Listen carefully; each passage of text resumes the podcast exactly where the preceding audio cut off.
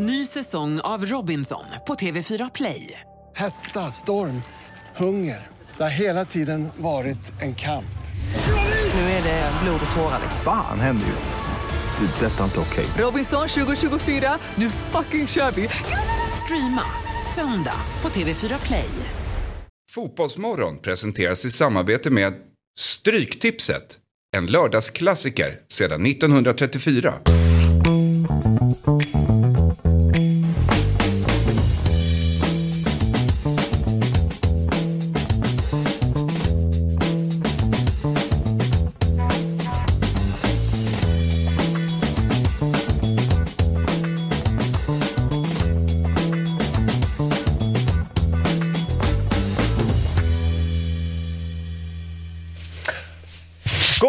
Och hjärtligt välkomna till fotbollsmorgon lördag i den här helgen, Fabian Ahlstrand. Mm. Vet du vilken match det är som väntar? Ja, det är många, det är ju Barcelona mot Girona. Det är det var den jag tänkte på. Ja, ja. Ja, den är ju jättekul. Exakt. Och så innan dess har vi ju Stuttgart mot Leverkusen också, som är väl den andra största matchen för ja, i, i, det finns liksom en katalog som alla vi fotbollsälskare köper, och så finns det Fabian Ahlstrands egen liksom, där du bläddrar och vilka som är de största matcherna för helgen. Och där hittar såklart eh, Bayer Leverkusen in då. Mm. Mm. Toppar ju ändå Bundesliga. Jag, jag vet, jag köper det, ju, det är ju ett bra lag, men jag menar bara att du går ju du, du kanske går igång på att de leder Bundesliga, för det är inte det som Fab bryr sig om. Det är ju hur de jobbar i sin styrpress mm. som Fab går igång på. Man kan väl säga att du håller utkik där under mellandagarna, då kan det hända grejer. Du kommer spela in en special om Bayer Leverkusen. Ja, precis. Så jag har suttit mycket under veckan med att ta fram grejer, mm. eh, laddat hem massa klipp och sen försöka koka ner det till någonting bra. Det har tagit sin lilla tid, men man lär sig väldigt mycket om lagen. Man önskar att man kunde göra så, om man, att man hade tiden att göra så med fler lag, för det är ju... Vad hindrar dig? Ja, men du har bara tjugofyra timmar på, ja. på ting. Vad tror Jesper Hoffman om den här specialen som ska släppas med, med Fabbe och Marcello om Leverkusen? Nej, men den ska bli jätteintressant att lyssna till. Jag, Kommer du göra det? Jag har inte tid. Ja, det får vi se. Jag har inte tiden att följa Bundesliga. Det har jag inte. Och ja, jag såg dem ju mot Häcken då, i ett dubbelmöte. Men det, ja, det såg väl bra ut. Men det ska väl alla lag ska ju se bra ut när de möter Häcken, när de kommer från den nivån. Så att jag kommer lyssna till Fabbe, och så väntar jag spänt på att Xabi Alonso kliver in i Champions League då, för då kommer jag ju följa dem, antingen om det blir nästa år med Leverkusen, eller då om man tar steget till någon engelsk klubb eller till någon spansk klubb. Men det um, ja, men, jag har hört mycket gott om honom. Ja, men det kan ju vara blä, alltså, jag menar, för din del som följer mycket Premier League, så kan det ju vara bra att redan nu börja titta vad är det han gör, och sen när, när han väl kliver på ett uppdrag ja. i Premier League, så har du ju kollen. Då lyssnar jag på ditt avsnitt. Ja, ja, exakt. Det är det som är tanken med liksom. Man ska, man vill. Och det är framförallt hur, alltså hans spelsätt. Mm. Så det kommer ju vara specifikt fokus på just Xabi Alonso. Sen, ja, sen kommer vi göra en som i Girona också, som vi tycker också spelar en attraktiv och rolig fotboll. Vilket lag, men just nu så föredrar du att titta på Leverkusen än Girona, eller? Nej, ja, men båda gör ju bra grejer, såklart. Mm. Um. Men vilken match är du mest fram emot då, till exempel? Ja, men då måste jag inte säga Barcelona. Ja, okay. För att det är alltid kul att kolla Barcelona. Det är derby också. Ja, ja, jo. Ja, men typ titta, alltid, alltid titta på Frenkie de Jong är alltid jättekul också, till exempel. Mm. Okej, okay, så nu landar vi ändå i Barca, inte i Girona här.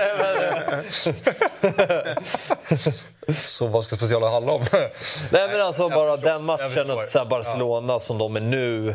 högintressant trupp. Där har du ändå två lag som du känner i Leverkusen. Det var, sorry, Stuttgart. Mm. Och de ja. ligger ju trea. Ja, de är ju för sig jävligt bra. Då får mm. man se Sergio Girassi också. Språk. Hemma är de riktigt bra också. Ja, ja.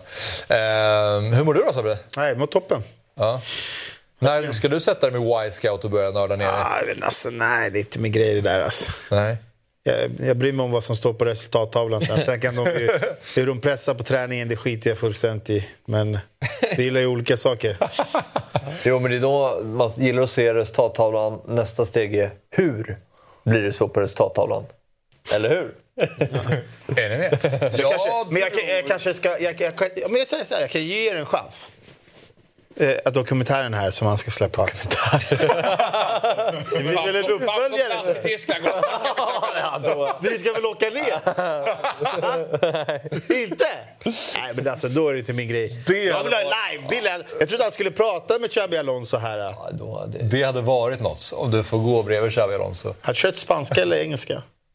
Kan du lite spanska? Mm, ja, svårt. Ge, alltså, ge, du vill väl ha Champions i Liverpool? Ja, men det hade jag faktiskt... Alltså, ja. Som Klopps ersättare i... Nej, men alltså, i så som man presterar nu så alltså, absolut, varför inte? Sen ska man ju göra det på en större scen än Bundesliga, mm. enligt mig. Men... Ska man ändra helt identitet också? Jag vet inte om... Men, är det Liverpool men just göra? Nu sitter vi bra med Klopp. Ja, det gör ni.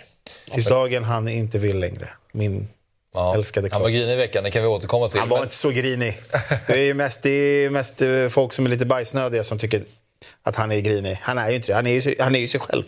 Det får man bara inse nu. Jo, men han, han som sig själv kanske är en grinig person. Ja, men... Nej, men det, alltså, han får gärna vara ett rövhål. Jag har ju alltid gått efter det att eh, de stora tränarna ska ju helst vara det. Det är så, liksom, de är sådana vinnarskallar och, och de, har en, de, de har den karaktären. Men kom inte att säga att han är någon charmig person bara, för det, det alltså, tycker jag inte. Utan kolla, det är ju det är, det är Jannes är, utveckling. Det är Jannes utveckling på ja, Klopp. Klopp har, har ju resultatet med sig. Han är inget vagin över. Han är inte ett rövhål tjugofyra timmar om dygnet. Det, det, det, gör... det, det är ju väldigt mycket charmiga grejer som Klopp står för också. Det är ju en både älskad och hatad person. Men alltså det här med att man ska eh, retweeta hans klipp när han är lite irriterad på att någon försöker göra, göra sig rolig på hans bekostnad. Då blir det så här, det är samma person. Men det där är samma personer som så här tar en bild på första snön och bara, åh det snöar, man bara, ja det gör det varje år. Eller så här, åh det är en regnbåge. Det är samma personer som är så här, åh kolla på Klopp, nu är han så här, åh nu är han grinig. Och han är så, han är ju den han är. Men bjuder han på det då? Varför Va? kan han inte bara säga så här, ja jag är olyckligt med tolv trettio i matchen. Men vi, ja, men han kände väl... vi kommer att slicka såren här ikväll och ladda upp inför matchen och så gör vi det bästa han vi kan. Gör sig rolig på hans... Han kände väl bara, gör det... det här är något som är jobbigt för mig. Gör, gör inget skoj om det. Gör det inte roligt på bekostnad. Jag vet inte om man kan definiera det som ett skämt. Han sa det i förbifarten. Han är ja. ett skicklig programledare måste jag säga. Jag tycker att han sköter situationen på ett väldigt bra sätt. För han, det blir ju en jobbig stämning. Och mm. det är väl McManaman som står på ena kanten där. Jag ser inte riktigt vem det är i mitten där. Men det blir ju stelt. Och Klopp försöker Joe hantera Cole, känslorna. Nej, det var det inte. Han försöker hantera känslorna. Mister ja. eh, jag förstår kan inte, så att till slut måste han dra. För jag ser ju båda sidor av myntet. Alltså, jag, jag, jag, men alltså, tycker du var charmigt med alltså, Janne då? Programledaren... Nu får du släppa Janne. Ja, faktiskt. Det måste du göra. Nej, men vi måste ju ta den, vi men, måste ju dra den eh, parallellen. Nej, men kolla så här. Exakt. Klopp har klagat på den här tiden, tolv trettio, mycket.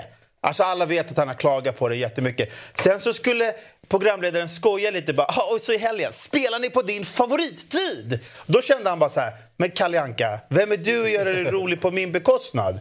Det blir någonting som du vet att jag tycker är jobbigt. Då han var, men då, då kan jag tycka ibland att han, han kör lite väl mycket härskarteknik. Alltså då, då, det är ju en extremt skev beskrivning av vad som hände. Ja, det var exakt det, det var som hände. Sen tycker jag definitivt att Liverpool bör göra en större grej av tolv trettio-matcherna. För det är faktiskt helt overkligt hur ofta man spelar den tiden. Ja. Och det är en slottid som är dålig. Den är jättedålig. Sen är det en bra tid för alla oss som tittar. Men då måste man ju dela ut det på ett, på ett rättvist sätt. Att Liverpool faktiskt får spela så många matcher. I synnerhet då efter landslagsuppehåll när spelarna har varit iväg och en mm. klubb som Liverpool, det ska för inte spela en roll om du har många landslagsspelare eller inte. De ska inte drabbas men, av det här, men då får du ju svara på ett bättre sätt. Ja, men jag, hade... jag tycker alla supportrar, och så ser jag hur Arsenal-supportrar dyker in i tråden och, och börjar säga att det där är bedrövligt samtidigt som Liverpool-supportrarna ger sig på Arteta.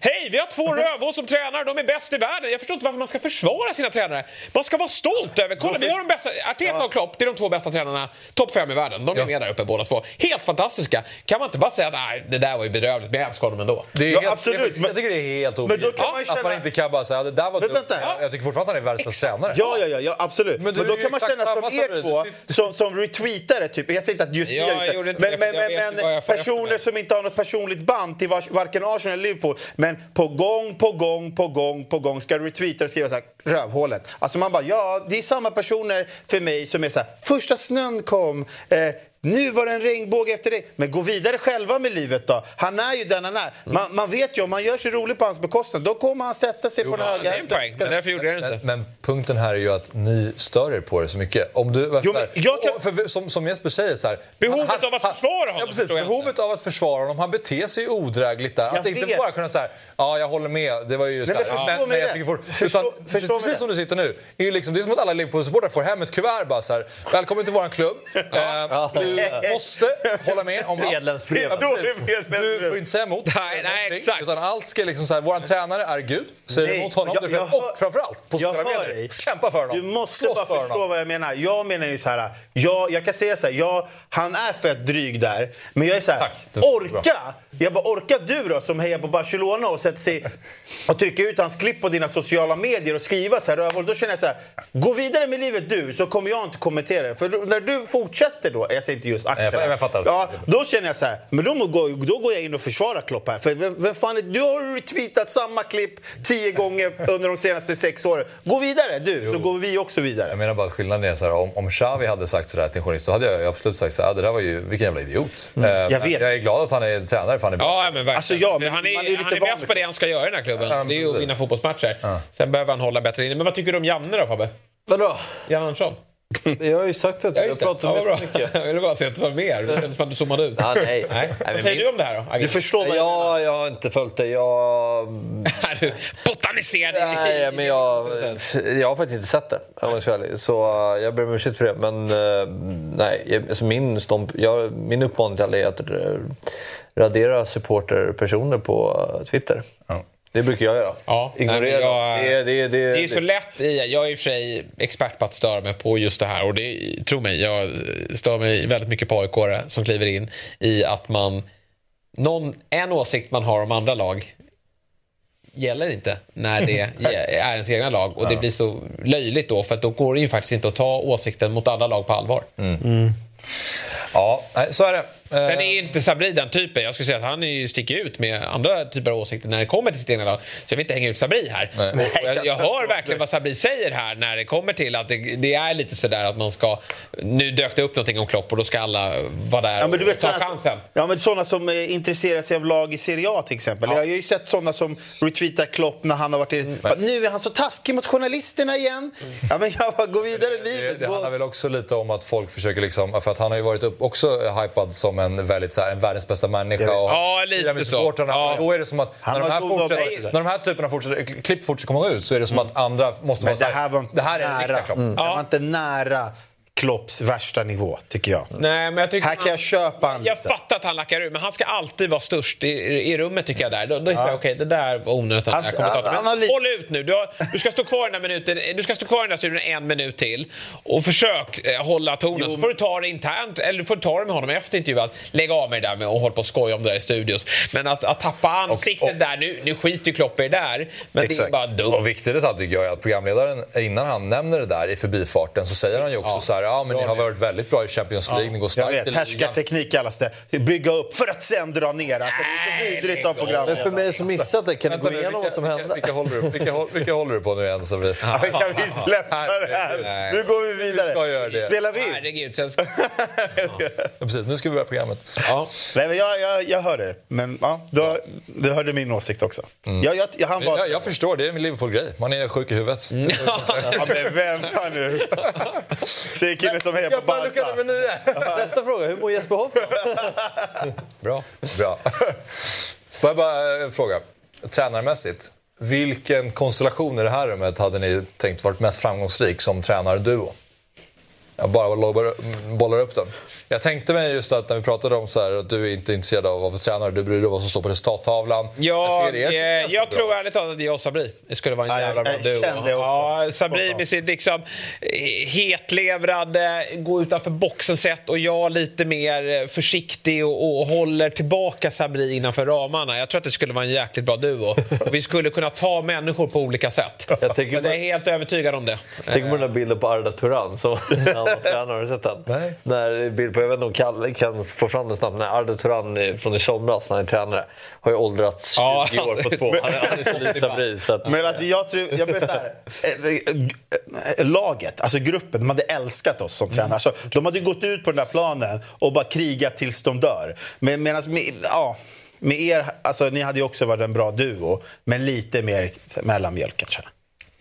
Ja, vilka, ni, du och Fabbe. Du och Fabbe. Ja. Ni kan inte ta fram det. Ni, jag tror inte ni har några hårda nypor som ni kan ta till. Jag tror att det skulle vara bra stämning i laget. Ja. Båda kompetenta, duktiga. Det finns ledaregenskaper. Olika men äh, jag tror inte att det finns det där att kunna ryta till. Uh, nej, nej, det gör det inte. Nej, nej. Inte oss, men... Då skickar jag fram Sabri. Nu får du gå ut. Ja, du kör hårt, Torke. Jag säger det, spela gången tillbaka. Du är kvar ute på bänken. Ja, jag är kvar. När de ser att det är bara jag som kommer in, de bara, oh shit, ja. nu, nu har vi spelat. Nu har vi en dålig halvlek. Det är nog kul att så här, vi har en person här som är tränare. Du, så här tror jag Sabri då. Ja, jag är jätteövertygad. Nej, men sen är ju Fabbe såklart taktiska kunniga, kunnande. Där har ju jag och Sabri en tredje gubbe som sköter det. Ja. Men är det tre då? Ja, kanske. Ja, ni kan anställa Fabbe som ass. Jag blir så taggare. Vad säger du då som är fotbollstränaren? Om du, Om du skulle få plocka med dig en eh, ass här. Nej, men Sabri hade varit skön att skicka in en gång om året. Jag åkte till torr här alltid snacket nu. Men, men jag, jag sköter ju alla, alla agenter, alla problem som finns. Det löser jag i klubben liksom. Så, ja. Jobbiga supportrar, då skickar man dem samman. Ah, du skickar till laget, jag står där och pratar. Ah, sen är jag plötsligt hela läktaren tyst. Ja. Det är klart. Du... Ja, och vill vi ha virus så plocka, plockar vi in dig som håller på Barca. Just. Perfekt, då har vi... Hörrni, vi ska ta och öppna lucka nummer nio i våran adventskalender. Nej, men du, du var skadad. Jamen selvfølgelig var jeg skadet. Ja. Det kan ikke hjælpe. Det svarer ikke på de der twitters. Ut med skiten bara. Låt Häcken-supporterna vara. Ni har förlorat matchen, jag förstår, ni är besvikna. Men stick därifrån bara. Det stod ju en situation här också med sportchefen i Mjällby. Hur upplevde du den? Ja, ingen kommentar alls. Då kommer jag gå till tidningar idag, ikväll, berätta alltihopa. Hur Mjällby A I F är. Spin!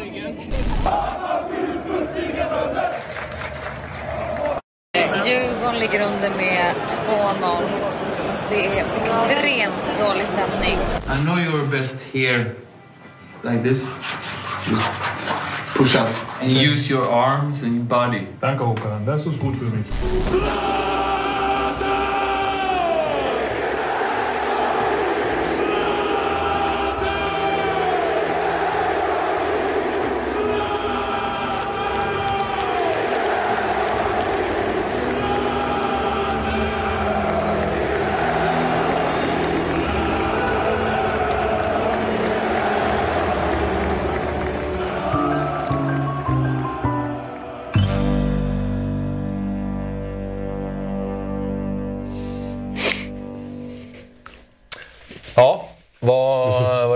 På här. Det var mycket att ta sig an. Ja, börjar starkt, slu- avsluta starkt.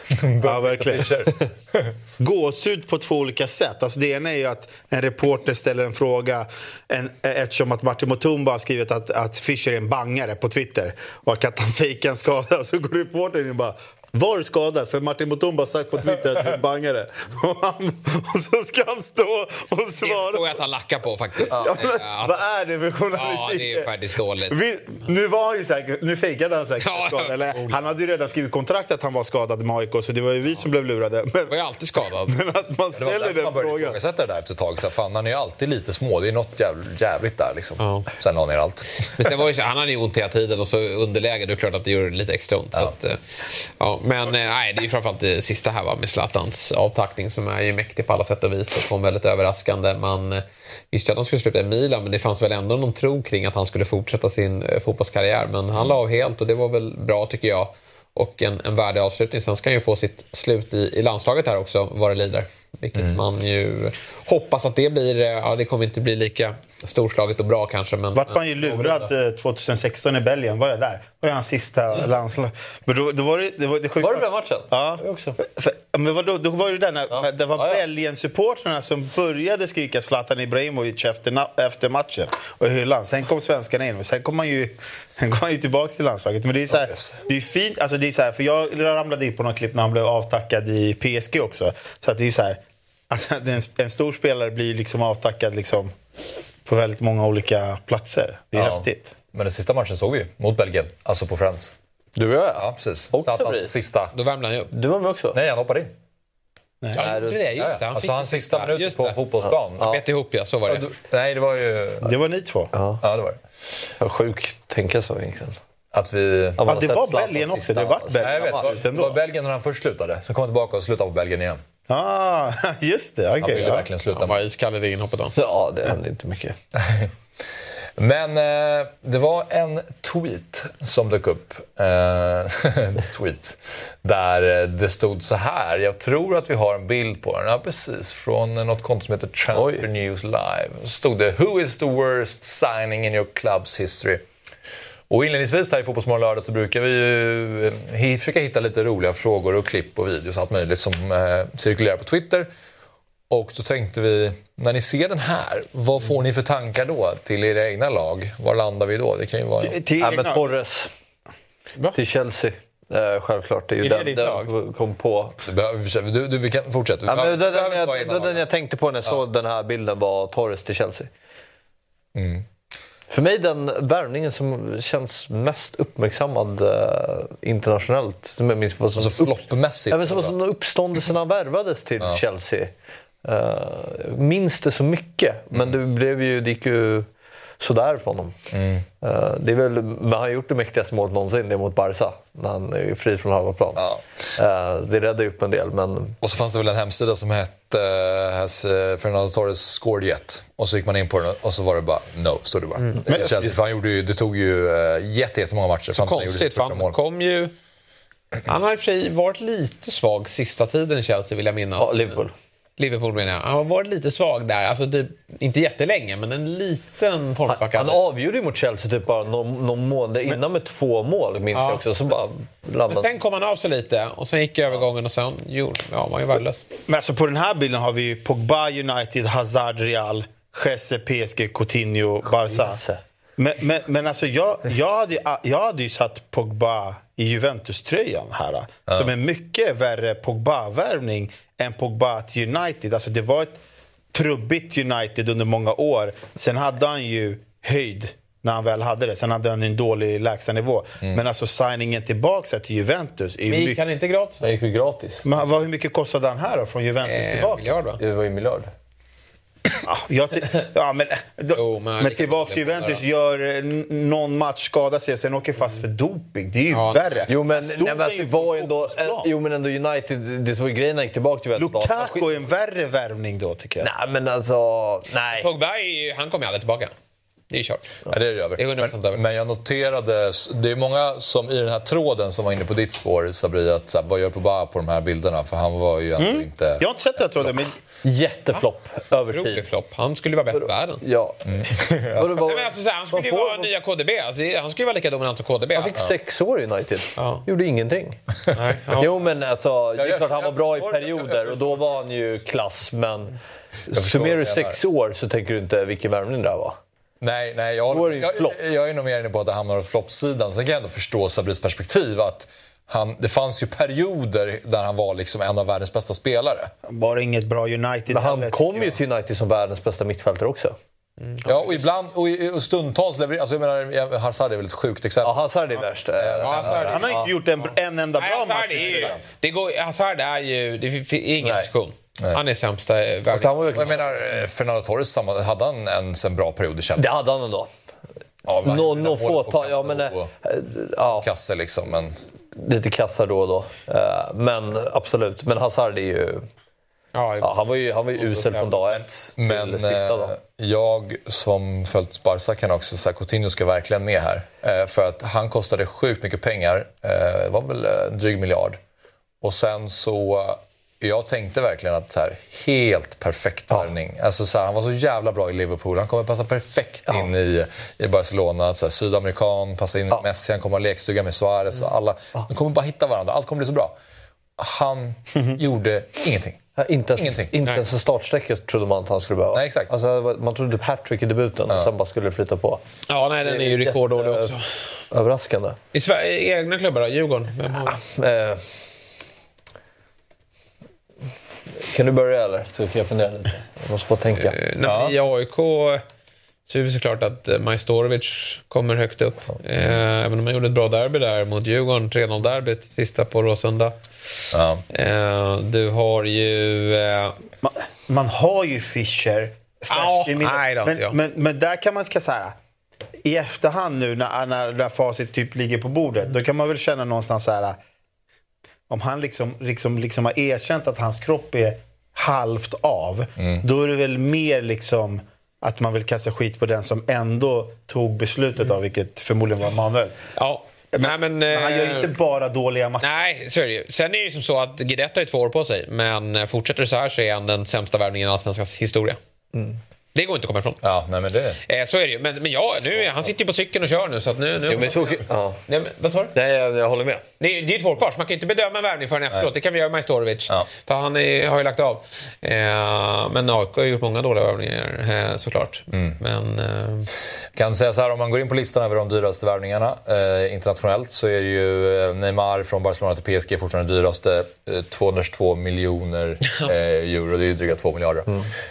Sen är det Mbappé från Monaco till P S G på andra plats. Sen är det ju Coutinho från Liverpool till ja. Barcelona. etthundrafyrtiofem mm. eh, ja.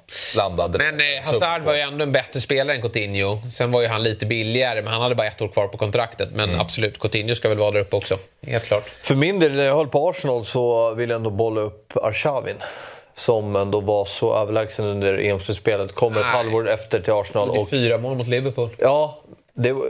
exakt. Men vad hände efter det? Sen har vi ju den nivå Barca. Vad kostar det? Champions League. Men ja, men, ja, men det får du ju. Men jag vill bara, jag vill bara bolla upp ett namn som jag själv tycker. Ja. Jag, då det var ju tiden jag höll på Arsenal. Det är ett diskussionsprogram. Jag håller inte med dig. Ja, det absolut. Men, men kom på någon Djurgården. Ja, alltså fast... Djurgården då kanske ger några år, så är det väl... Alltså, nu fick man kanske nu fick man pengarna tillbaka, men Olof Mellberg, liksom, vad hände? Vad ja, hände? Det, när man, om man ska...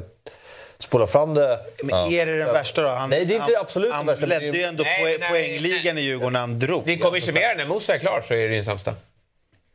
Det är fruktansvärt dålig fotbollsspelare. Alltså i... Uh, Gurbanli? Ja. ja. Nej, han är så dålig så att jag är, jag är chockerad över hur han kan hitta in i en sån välmående klubb som Djurgården är. Ja. Nej, men vad... Samtidigt kan man vara förstående för vad man såg i, inte, inte i scoutingen, men på pappret. Alltså ja, målskyttet i Karabag, ja, jag, jag en klubb vet. som ändå spelar i Europa. Nej, men lovorden. Eh, åldern honom, och så vidare. Jag såg honom i derbyt.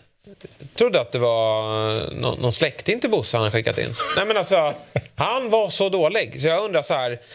Eh, nej, men jag har aldrig sett någon liknande. Det är ju okay, den enda matchen du har sett av honom. Så. Nej, jag har sett övriga också. Jag har sett lite, ja, klart, jag tror jag, jag tror jag säger en match med Djurgården på ett år. Du kollar varenda gång. Man kanske har bra Y-scouts. Nej, men, men du, du vågar inte säga det, men du, du tycker ju likadant. Nej, men det är klart att det har varit en jätteflopp så här. Ja, och, ja. Jag tror att det kommer ta fart. För det är ändå en ganska dyr värvning. Ja. Sen är Djurgården en plånbok, så man har ju råd ja. att bränna sig. Men jag är förvånad över att han är så... Ja, men det är jag också faktiskt. Eller hur? Ja, att jag har sett så dåligt. Ja, det, det, det trodde jag inte. Sen kan man ju vara en fox in the box som är dålig straff, utanför straffområdet. Mm. Men, men det där tycker jag är... Nej. är för dåligt. Sen kanske han motbevisar mig. Då, då får man spela upp där efteråt. Ja, men... Lukas Gurbanli Andersson. Ja. Du går under namnet. Det är Gurbanli. Brorsonen. Superbanli. Ja, det är kul att gå igenom den här listan. Alexander Isak är faktiskt med på topp femtio av dyraste övergångarna någonsin från Sociedad till Newcastle. Jag skulle väl snarare se alltså... vad de svarade i den här tråden än de dyraste. Ja, men jag menar, just när de är dyra så kommer det ju också en förväntan. Ja, eh, och det är därför jag var inne just... Alltså, Liverpool har ju också gjort massa dåliga värvningar. Alltså en som bara kommer upp i mitt huvud, ja, han, det kan ja. absolut. Sen Robbie Keane, för det är en sån här värvning man köper han dyrt från Spurs.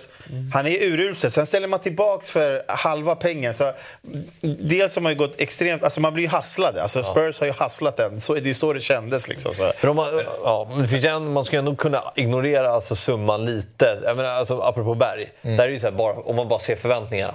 Han ska ju vara den ledande spelaren i mm. några år framöver. Och sticker ett efter ett halvår. Sen om man får pengar tillbaka eller inte. Mm. Det är, men själva om man ser förväntansbilden inför och vad facit blev så är det ju... Ja, men jag tycker man måste ju alltid förhålla sig till prislapp. Nu är ingen, jo, ingen jag vet, på jag Hammarby här. Men deras två senaste år, hela mm. topp fem finns ju med där. Eh, I hela Allsvenskan.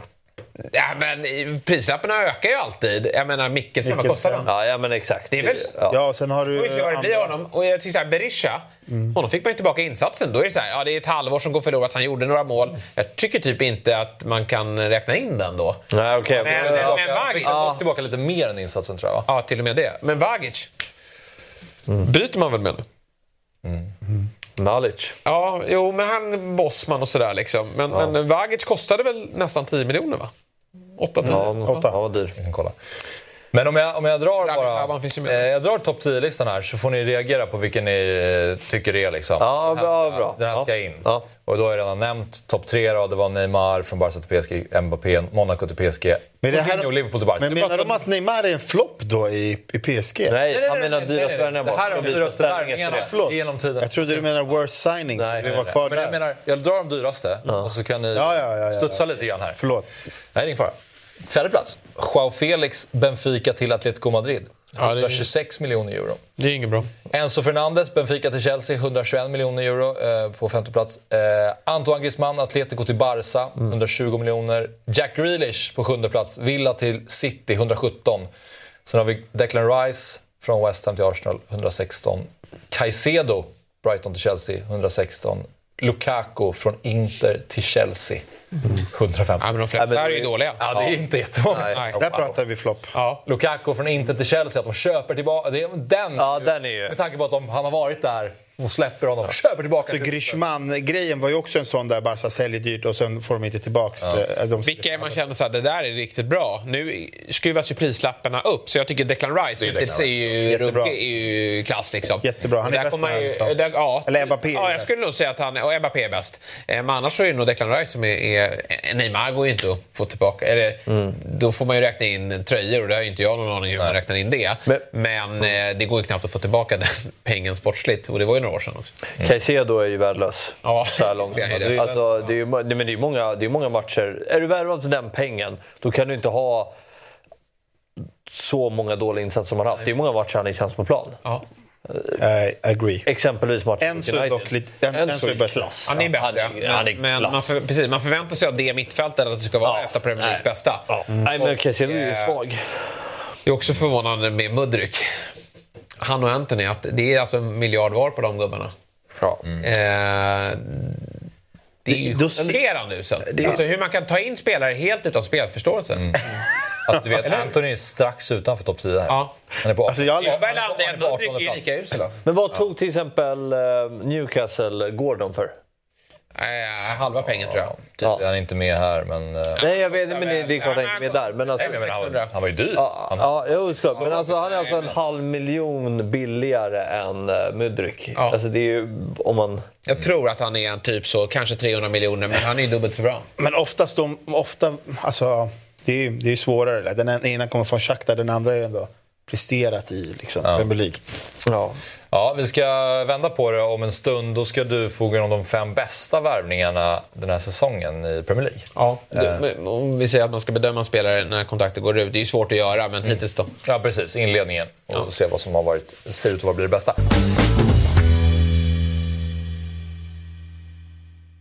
Hej, David Fjell här från Dobb. Jag vill tipsa om att Eurotalk är tillbaka som podcast. Helt fritt där poddar finns. Vi spelar in ett nytt avsnitt varje måndag. Så när du lyssnat klart på Fotbollsmorgon och vill höra mer om den internationella fotbollen så finns vi där och dyker ner tillsammans med dig, mig, Martin Åslund, Christian Borell och Marcelo Fernandes. Eurotalk finns fritt där poddar finns. Ja, nu ska vi ta och eh, prata med... Apropå nyför. Mm. Exakt. Bra, Fabbe. Du, borde, ta, du är... borde ta den här stolen. Och se vilken lista han är med på sen. Ja, precis. Vi ska nämligen ta och prata med Blåvitts senaste värvning som under sin tid i B P stod för femtionio matcher, tjugofyra mål, sexton assist. Och han är också ett av namnen som ska på landslagets januariturné nu eh, på Cypern. Så varmt välkommen säger vi till Oscar Pettersson. Tack så jättemycket. Du, berätta nu. Du är numera en I F K Göteborg-spelare. Varför är det så? Ja, det har väl växt fram under de senaste veckorna. Att man har fått mer en klarhet i hur de vill spela, hur de vill använda en. Och klubben i sig. Och samtal med Jens och Ola. Och familj och vänner runt omkring. Och det har bara känts, känts rätt, helt enkelt. Mm. Mm. Hur vill de använda dig? Nej, men det är fyra tre tre som eh, yttre är väl tänkt. Mm. Mm. Vad, eh, jag misstänker att du har varit populär eh, efter din eh, session här i B P. Vad, fanns, det, fanns det några andra alternativ för dig? Ja, det fanns det. Eh, både i liksom, i Allsvenskan och utomlands, men det var någonstans där som kändes bäst på alla plan. Så att det, när man släppt allt annat, så nu är det Göteborg som, är, som gäller. Ja, men vi har inte riktigt släppt det. Om du vill snacka utomlands, vad fanns det för typ av eh, ligor där? Eh, ja, men det som var mest aktuellt var väl i Holland kanske. Ja, okej. Mm. Vad får den då att ta steget att stanna i Allsvenskan kontra att gå utomlands? Vad, vad, var, de, vad var det viktigaste i det Göteborg la fram? Det är väl liksom känslan och hur... hur någonstans hur intresserad en klubb är eh, och hur gärna de eh, är villiga att eh, göra allt för att eh, jag ska må så bra som möjligt, och eh, planen i det hela kanske var mer tydlig i Göteborg än eh, på andra ställen. Mm. Mm. Ja, man är lite nyfiken på alla andra klubbar också, men jag misstänker att du är nöjd med att prata om I F K Göteborg här nu. Men Oskar, vad, vad, när du pratar med tränarna, så vad, hur presenterar han hur Göteborg vill spela eh, framåt nästa år? Eh, är det några saker de vill ändra på när de summerar den här säsongen, och hur du ska använda sig i det? Stora skillnaden från det här året som var till nästa år är väl att nu var väl uppgiften bara att hålla sig kvar. Mm. Och då kanske inte blir riktigt den fotbollen man eh, Jens och Göteborg vill spela egentligen. Eh, så att nu bara överleva, och kanske, kanske inte såg så snyggt ut alla dagar. Eh, men nästa år att bygga vidare på ja, en lite annan typ av fotboll. Eh, och eh, ja, då har vi liksom trettio matcher på som början. Där kom Jens in i mitten och det såg inte jättebra ut. Och då är det förståeligt att det kanske blir lite längre bollar och lite mer kamp. Mm. Mm. Men finns det, finns det någonting i det som har skrämt dig, att I F K Göteborg ändå kommer från en väldigt tung säsong? Nej, inte på det sättet. Jag tycker att det är väldigt kompetent, kompetenta människor runt om klubben. Och även i, i tränarstaben, och så finns det ju sjukt många duktiga fotbollsspelare i laget. Så att om man bara kan få ihop det här, jag tror att det kan bli hur bra som helst. Så att det har inte varit någon liksom orostecken eller något sånt för min del i alla fall. Nej. Vill du fråga något? Eh, nej, kör på, jag kan ja. flika in lite senare. Men jag tänker också på, du har varit i, i uh, Djurgården tidigare, vi ser din karriär här, och uh, där blev det ju inte jättemycket speltid, sen, har, sen gick du till B P, och där uh, blev det ju ändå succé får man säga. Nu är det liksom en stor klubb igen på ett annat sätt då, om man jämför just med Brommapojkarna. Känner du dig mer redo nu att ta det här steget, att kunna axla den pressen, eh, framförallt tänka på utifrån? Ja, alltså Djurgården tror jag inte det handlade om någon form av press eller så. Nej, det var väl helt nej. enkelt att jag inte var tillräckligt bra helt enkelt. Jag mm. var precis i början av, början av karriären och tog, körde mina liksom första seniorträningspass. Och, eh, ja, det var väl mer komma in i seniorfotbollen på något sätt. Så att jag ju, skulle säga att det är en... en annan fotbollsspelare idag än vad jag var då liksom. Och det mm. var ingenting konstigt då, utan det var spelare som var bättre än mig. Nej. Och ja. Ja, nej, jag förstår det. det, det förstår jag. Men om man då tänker på att nu när du är ändå rekryterad då, som en startspelare uppenbarligen, och nu kommer du till en större klubb, vad tänker du kring det då? Att du ska få gå ut på Gamla Ullevi inför betydligt fler människor än på Grimstad? Det var skitkul. Um, I år har man ju spelat matcher där det har varit mycket folk, men då har det ju kanske buats varje gång man har bollen. Så det ska bli kul att få dem, få dem uh, uh, med i ryggen den här säsongen. Så det kommer bli jättekul. Det ser jag fram emot enormt mycket. Och spela uh, matcher med mycket publik uh, hemma som borta. Mm. Eh, Oskar, nu drog du från B P. Samuel lämnade för eh, Diffen. Om du skulle nämna en spelare som blir B P:s nästa liksom, stor försäljning, vem, eh, vilket namn skulle du droppa då? Men alltså pengamässigt då, eller som går, går för mest? Eller, eh, ja, men vi, ja, vi börjar där. Vi har sett vilka som är bra, men jag tänkte om det finns någon, någon du tycker är en riktigt, riktigt, riktigt bra talang. Zidane Inossa tror jag kommer eh, gå för mycket pengar. Han är en duktig fotbollsspelare. Eh, mm. Han akklimatiserade sig väldigt fort i somras och kom in och hjälpte oss eh, under de sista matcherna. Så han tror jag blir nog inte jättelångvarig i B P, tror jag. Nej. Men eh, till eh, landslaget då. Du eh, kommer spela i eh, blågult här i januari. Hur eh, känns det? även väldigt spännande och väldigt roligt. Och det känns, känns fint också. Och såklart är det Göteborg som är huvudfokus nästa år. Men att kunna börja och starta upp där, och det är ju såklart en ära att träna och förhoppningsvis spela i, i Sveriges tröja liksom. Så att det, det kommer bli allt roligt, och det är många där som man ändå, man ändå känner, så att mm. det ser framåt mycket. Mm. Det känns ju, det är ju mycket som är lite oklart kring herrlandslaget just nu, med nytillsatta positioner, och just nu så är det vikarierande förbundskapten Daniel Bäckström. Hur var det för, för, från ditt perspektiv då, som spelare? Var det Bäckström som kontaktade dig? Eh, ja, jag fick ju liksom typ ett röstmeddelande från, eh, från Ola Larsson då, eh, där han sa ja, men det, han kommer nog höra av sig under, eh, under morgonen för att du ska med liksom.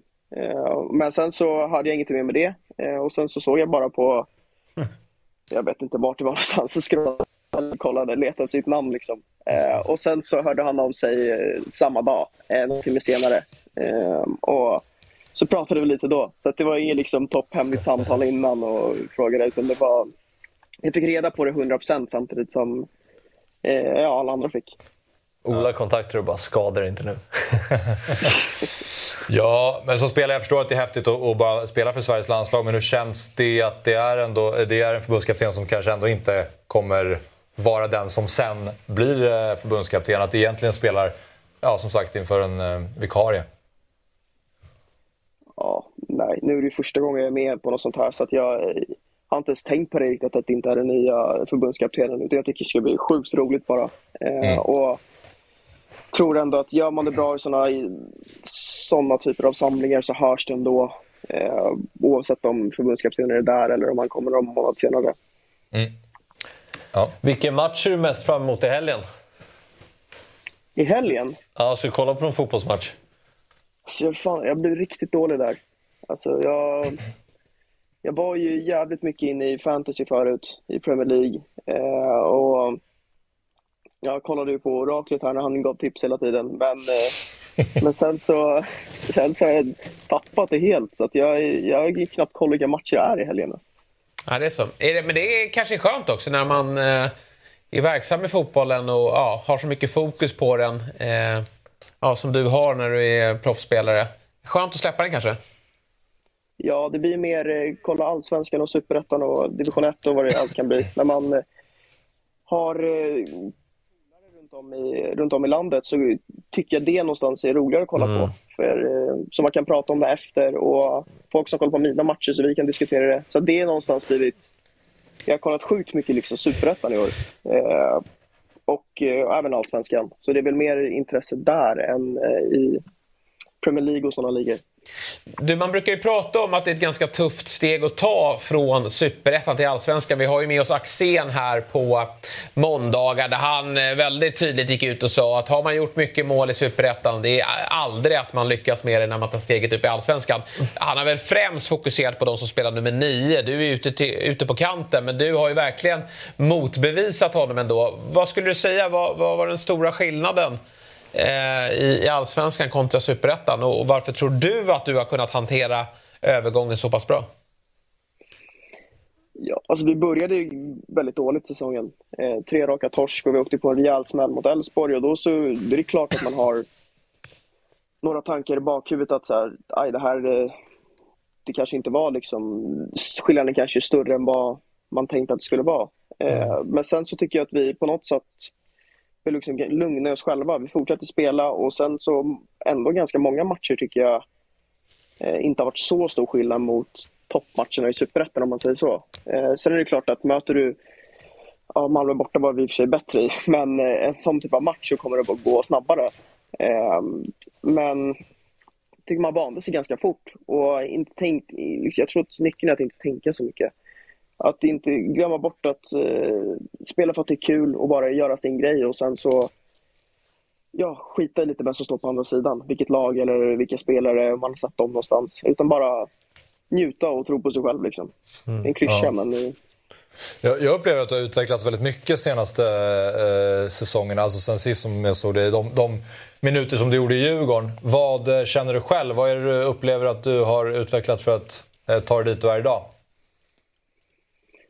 Jag tror att jag har blivit bättre på att utnyttja mina egna spetsegenskaper och inte liksom fokusera för mycket på de detaljer där liksom jag kanske inte är bäst i spelet, utan hela tiden försöka att göra det, det jag är bra på och göra det så ofta som möjligt. Mm. För ja, som i år när tränarna spelar mig, då vill de ju ha eh, spelat in bakom, bollarna in, eh, att jag ska vara direkt och spetsa framme liksom, så att inte komma ner så långt i banan. Och för där har vi haft, ja, speciellt Samuel då, med, med flera såklart, som har löst spelet på innan väldigt bra. Då har jag kunnat fokusera på att ta mig nära mål och försöka få in bollar i boxen. Och där så har det, ja, men jag tycker att jag utvecklats i, det, i, i den fasen liksom. Och gå, kunna eh, vara bra på att variera när jag ska hålla i bollen, när man ska gå framåt och så. Mm. Mm. Mm. Kommer du ihåg när vi kollade Norrköping-matchen? Mm. Kommer du ihåg att vi pratade om att Oscar var för bred då? Ja. Att så här, att när ni jagade kvittering, att du var så bred att man ville ha mer, mer centralt där du kan komma till avslutslägen. Istället så var du den som var brett och skulle slå in inlägg i boxen. Är det någonting du känt ibland? Hemma eller borta? Hemma. Hemma. Ja, och nu gjorde du för sig assist. Det var ju när Vasic gjorde den här cykelsparken. Nej, då var jag utbytt ju. Jag gjorde inte du assisten? Mm. Nej, det var inte okay. Lövgren som nickade. Lövgren, exakt. Så kanske det var. Men du i alla fall, när jag, innan du blev utbytt så tyckte ja, jag att då var du väldigt brett. Att så här, man skulle, för du har ju ett väldigt bra skott. Det är ju någonting som sticker ut och väldigt bra avslut. Att så här, man kände ibland att ah, Oskar kanske borde vara lite mer centralt när ni möter lågstående försvar. Var det någonting du har tänkt under säsongen? Kanske mer på att när bollen är på vänstersidan och den kommer in centralt. Ja. Eh, att jag brukar vara bred då, men att kunna liksom uppfattar det när bollen är på väg till andra sidan eh, och att det finns läge att då krympa spelbredden och komma in så att man kan Excellent. få passningen eh, och ta sig förbi motståndaren och gå på avslut istället. Ja. Det kanske har varit lite mycket i år att man eh, har fått en boll in bakom men kommit till inläggslägen istället för att eh, gå mot mål liksom. Så det är någonting vi har pratat om och eh, där måste vi bli bättre. Eh, och eh, ja, nej, men jag håller väl med om att jag borde vara lite mer centralt i vissa lägen om att där med mål. Mm. Stereotasko. Ja, stereotasko. Jag vill bara fråga dig, Oskar, också. Du har ju haft eh, Olof Mellberg som tränare och han är ju ett av namnen som pratas om som ska bli ny förbundskapten. Vad eh, tror du om eh, Olof Mellberg som förbundskapten för Sverige? Nej, men jag tror att det blir bra om det blir så. Jag har noll koll på eh, om det blir så eller hur nära det här. Mm. Utan det som... Ja, det skrivs ju väldigt mycket om det för att det är ett hett ämne, förstår jag ju. Eh, men... Får han det, eller tar han det, så tror jag det kommer bli jättebra. För att han är en skicklig tränare och bra med människor. Så att, nej, det tror jag blir bra. Ja. Mm. Vi får se vad det landar i. Men stort tack, Oskar, för att du var med. Och kör hårt nu då, i, dels på Cypern men också i Blåvitt framöver såklart. Mm. Ja, tack så jättemycket. Trevligt. Lycka till. Lycka till. Ha det bra. Tja. Ja, det känns som en riktigt... fin värvning av Blåvitt. Ja. Jag tror det är med, med Mucholli där och Santos och Oscar Pettersson på det. Det kan bli mm. ganska fartfyllt för I F K Göteborg framåt. Ja, jag gillar den här vägen också i att man kliver fram i en storklubb i Djurgården. Och så när man inte lyckas där, då får man börja om. Det är många som får göra det. Eh, och, och då handlar det om, antingen så växlar man upp eller så viker man ner sig. Eh, men, men i Oscars fall då, så Akropolis kan ju inte varit ett jätteroligt steg egentligen. Gnugga på där, gör det bra. Också. Ja, exakt. Vi är borta ett, ett länge också där ett tag. Så. Ja, men B P. Ja, efter ja. Det. Så att det, det liksom, han har ju gått, tagit den långa vägen. Det enda jag blir besviken på, det är Djurgården som inte tar honom. Mm. Varför har inte det varit aktuellt? Mm. Ja, alltså, jag säger inte att det här är dåligt av honom. Det, det är liksom, han känner väl att det här är en given... Alltså, jag förstår, det är också så vettigt av honom att så här, Göteborg har sagt att du måste komma hit. Vi tror så mycket mm. på dig. Här har du trettio matcher. Vi, vi kommer spela ut efter dina egenskaper. Liksom. Men jag tycker att han har gjort en så pass bra säsong och att han har den här bakgrunden i Djurgården precis som mm. att de tar Leeds nu. Och jag tycker att det, det finns utrymme. Falenius är ju fantastiskt bra, men det finns ju också spelare som man kanske ska slussa ut där. Radetinats med... Med... Också väldigt bra på plastgräs igen. Ja, det är ju också med ett år kvar. Jag är lite förvånad att Djurgården inte har... Det kanske de har varit och han har tackat nej, men jag får känslan att de inte mm. har varit det. Ja, men han är ju väldigt eh, användbar i många klubbar med sin snabbhet ja. och avslutförmåga. Mm. Um, så... Ja. Intressant att du säger så här, bra på plastgräs. Det är ju sant såklart eftersom Grimstad är plast. Tror du att, tror du att de har liksom... Att Blåvitt har kollat hans statistik på... på vanligt gräs. Då kollar han upp allting. Ja, men jag ja. tror ändå. Tror att det är så här... ja, han gör nog bedöm. De gör nog bedömning att det ska nog gå bra på gräs också. Men... det är klart att i vissa matcher vet man ju att, att tränare har valt en spelare som är lite bättre på plastgräs. Om det står mellan femtio femtio. Mm. För att de kan hantera det på ett bättre sätt. Mm. Det vet man ju. Sen, alltså så här, men jag, jag, jag håller ju med Jesper. Alltså det är konstigt om Djurgården inte har ens varit där och peta. Falenius finns där, men det hade... här ja, han blir mer etablerat. Ja, han står de... och försvinner, alltså försvann ju, och de har ju ingen annan liksom. Det är ju iskall. Ja, och han spelar väl ofta på, till vänster också, men ja, Oscar också kunde spela. Men jag håller med också dig. Han borde komma till mer avslutsläge. Skulle kunna spela nia, Oscar. Ja, absolut, absolut. Nej, men och, apropå det där med gräs och konstigt konstigt håller jag med, men det är också vi har haft en diskussion tidigare bland annat med Kim Hellberg som lyfter det att vissa gräsplaner är ospelbara. Det är ju inte ja. så att någon spelare gynnas det kan, eller de mer destruktiva spelare gynnas ju mer det, men det är klart att nej, alltså så är det ju absolut. Men är du en plastgrässpelare så är du en plast... Alltså då är du bra på plast... Mm. Finns ju, alltså, du, du har ju de här klassiska grässpelarna. De är inte lika bra på plastgräs. Mm. Det är duellspelarna. Alltså de är inte lika bra där. Nej. Det blir inte lika mycket dueller. Det går för fort. Och du vet, då har du ju en klockren... Alltså Djurgården är ju, de är ju starka på Tele två. Det är ju inget snack om saker. Mm. Vi ska återvända till äh, värvningsfokus. Och det är din lista, Jesper, som vi ska ta fram nu. Det är alltså att Jesper Hoffman listar de fem bästa värvningarna i Premier League den här säsongen då. Och som sagt, det är, det är kanske lite tidigt att summera. Men ja. det är ändå lite roligt att ja. göra ett litet nedslag och se vad, vilka klubbar som har lyckats bäst. Mm. Än så länge. Absolut. Femte plats då. Då har vi koll på honom. Ja, jag tycker att det här har blivit bra väldigt tidigt. Han eh, fick ju en del speltid i City, men det känns som att han sa till City att jag behöver spela mer. Och då när Pep får höra sånt, då släpper han direkt. För att annars är det en konstig... Jag tycker det är konstigt, och de hade haft väldigt mycket nytta av honom den här säsongen med alla skador och spelare som inte har varit i form. Cole Palmer hade spelat majoriteten av matcherna i City nästan också i min, i min känsla. Men eh, så kanske inte han kände under sommaren, eh, och då går han till Chelsea, och Chelsea har gjort mycket, eh, värvat mycket skit eh, det senaste året. Men det här är ju en fullträff. Han eh, blev inte ordinarie direkt, men sedan han blivit det så tycker jag att han har varit Chelseas bästa spelare. Användbar på flera positioner, tjugoett år gammal, kommer från en storklubb, vet vad som krävs. Det är möjligt att han är högre upp på en sån här lista när man gör en bedömning längre fram, men eh, jag tycker det här är fem plus fyra. Visserligen många straffmål, men ruskigt bra spelare tycker jag. Mm. Och jag är inte förvånad att han är ruskigt bra heller. Han är ju, har jobbat med Pep och, och varit med väldigt många bra spelare. Har jag oh. tränat med. Och, men, men vi, vi, har... vi fick ju också se han här match i City inför säsongen. Och då, då, alltså i den där super... Ah, ja, eller vad precis. Fan det var. Arsenal va? Ja, och det var ju faktiskt... Alltså det fanns ju verkligen någonting i honom. Jag tycker också lite ah, kanske märkligt att, att, att, att Pep bara släppte mål, va? Ja. Han gjorde ett riktigt snyggt mål. Yes. Borra upp mm. den i bortre. Mm. Jajamän.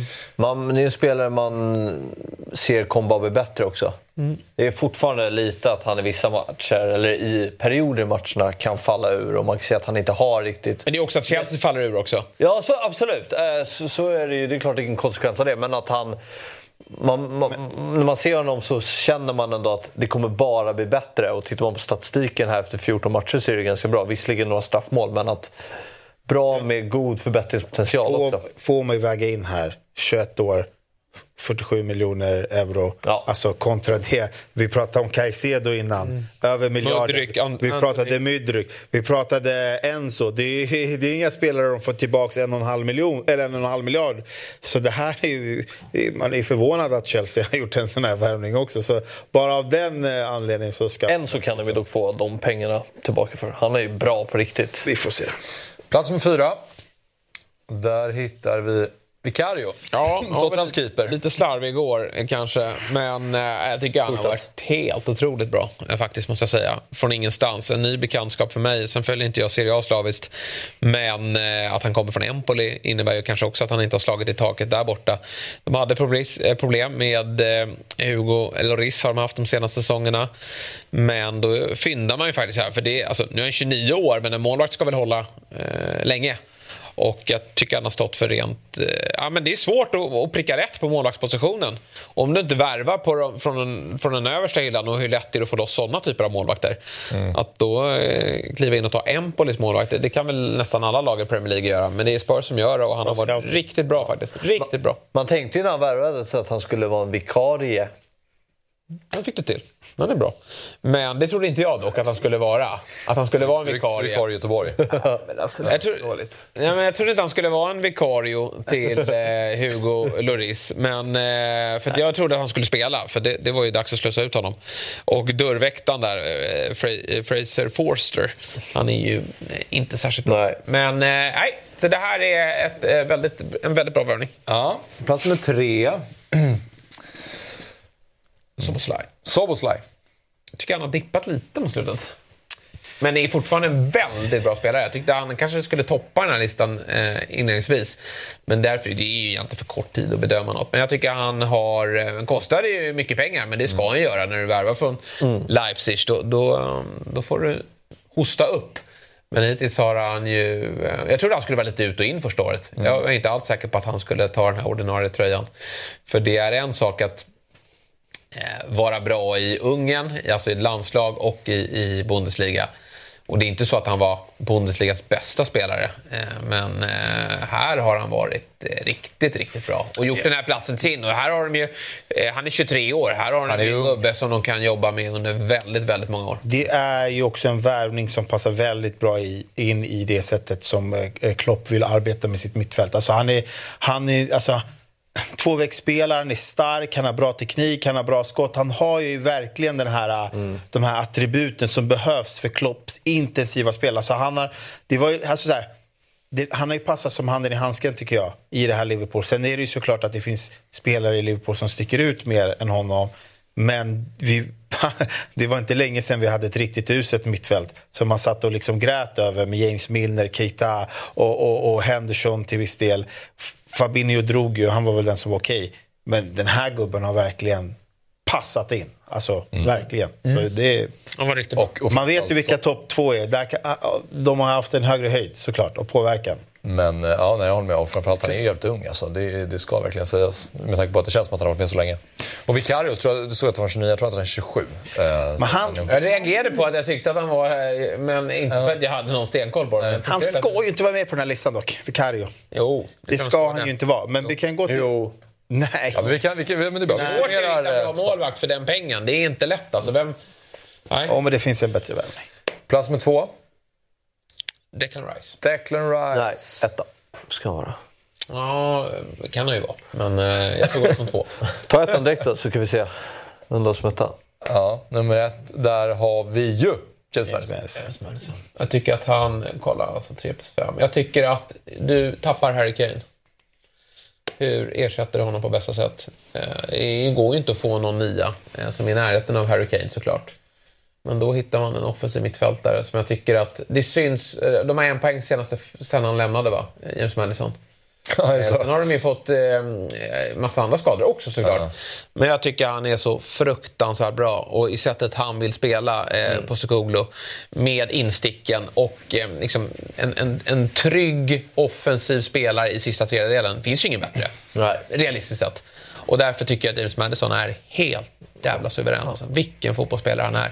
Och eh, ja, det här kommer bli precis hur... Det är redan hur bra som helst och det kommer bli ännu bättre. Spelar han matchen mot West Ham här i torsdags, ja, då ja. vinner de i matchen. Ja, hundra procent. Alltså, är... han, han dunkar inte två i första. Ja, ja. Uh, för det, det var ju sån klassskillnad. Och det är ju så här, de, Spurs, så här Declan Rice, där fanns ju jättehöga fan. Gjorde det på Madison också, men, men det känns som att Spurs var i större behov av ja, det, det här ja. än vad Arsenal var. Sen i Declan Rice, ja, det går väl att ha honom etta och Madison tvåa. Men jag, jag, jag måste säga att den här träffen är, den är nationell. Nej, alltså, ja, alltså båda, båda de här är klockrena ettor och tvåor. Och det, det, är, det är olika skor att fylla. Du vill ju fylla Madison jämfört med Kane. Det är ju stora... För, ja, det är omöjligt liksom, Rice, alltså Xhaka var bra där, förra säsongen i Arsenal. Nu är han ja, ännu bättre. Äh, ja, men, ex, ja, men ja, de hade ju kunnat bästa behålla honom och fortsatt vara... Arsenal hade kunnat lägga på samma tabellposition. Sen har Declan Rice varit helt fantastisk. Han har varit bra. Han har varit, nej, men riktigt och det, var, det är ju inte alltid självklart att du plockar in för den prislappen. Och så snarare tvärtom att du börjar tvivla. Så här, är han verkligen så bra som han kostar? Mm. Men det har han ju faktiskt... Eh, han gör sin nytta verkligen. Gör sin nytta, han var bra. Mm. Eh, jag ja, nej, men alltså... Eh, Doku? Nej.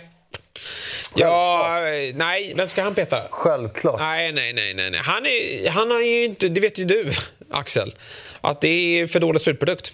Det är det än så länge. Sen kanske, han, sen kanske det kommer fram. Men kolla han och Haalands samspel. Det är ju inte bra. Nej, har han hittat Haaland någon gång i år? Det kan, det kan jag hålla med om. Det, det, det, det är ju vad det handlar om för de offensiva spelarna. Hitta honom. Ja, det, finns en, det är en dålig slutprodukt. Det är lite, alltså Grellan, alltså, eller Grealish första år också. Alltså, det var också så här, lite för lite slutprodukt. Doki är en fantastiskt rolig spelare att titta på. Det är någonting de kanske har saknat där ute i City. Men han, han platsar inte in på en topp fem. Det gör dock Pau Torres i Aston Villa. Vilken mittback ja, de har hittat. Mm. Han är kungen där bak. Och sett det där offensiva spelet Aston Villa vill ha, så har de hittat en kung där bak som eh, löser de defensiva bitarna. Mm. Så Pau Torres, någonstans här på fyra-femman hade jag petat ut någon ja, av eh, Vikarien och, och Palmer och satt in eh, Pau Torres. Van de Ven då? Ja, också bra. Ja, han är också bra. Också bra. Men jag tycker att Pau Torres... Det är så svårt, alla är ju bra. Alla är bra. Alla är bra. Jag tycker alla de här är bra. Och de är, jag hade egentligen velat ett till tio. Jag hade ja. varit mer eh, liksom klädd. Men, man, man märker ju på Declan Rice att Arsenal-supportrar... Alltså, jag har sällan sett eh, några supportrar vara så positiva till en värvning. Man, jag vet, nej, alltså, det, läser bara folk som är så här... Jag vågar inte ens tänka på vad som hade hänt om nej, han men var det där är också lite... Här, vad, då hade fotbollsvärlden sett ett annorlunda ut. Ja, jag vet, det där är lite äckligt också. Det är också såna här supporter som jag är på och, och ser och blir äcklad av i, i ja. A I K-sammanhang också. Så jag får lägga till det, att jag blir äcklad av sånt. För det är så viktigt då när man har stått för en stor värvning att, att man får belysa det också när exakt. Det blir bra. Exakt. Det är du expert på. Och det där tycker jag... Och jag, jag kan själv vara sån. Jag kan ja. absolut vara sån själv. Men det ser jag från håll när andra håller på med att det där gillar jag inte. Vart är Tomali? Ah, fan. Han hade varit detta om det inte vore för att han eh, placerar pengar på matcher. Men en liten som vi måste, eller en som vi ändå ska droppa, McAllister. Vi, vi båda hade ja, jag vet. Inför säsongen mm. en av de bästa. Inte riktigt. Tycker alltså, han, har, han är bra. Tycker han växlade upp. Men det var ju förväntningarna där. Det var han kanske mycket, inte riktigt exakt. kommit upp idag. Varit, men jag tycker högre. ändå att det är en bra värvning. Jag håller med er. Och jag hävdar att han kanske används lite fel ibland. Att han kommer lite för långt ner. Han ska vara lite, lite högre upp och box till box. Men ja, kanske han tar sig inte in här i alla fall. Så på Sverige har varit en bättre ja, det har det. Mm. Nu är det dags att prata Stryktipset.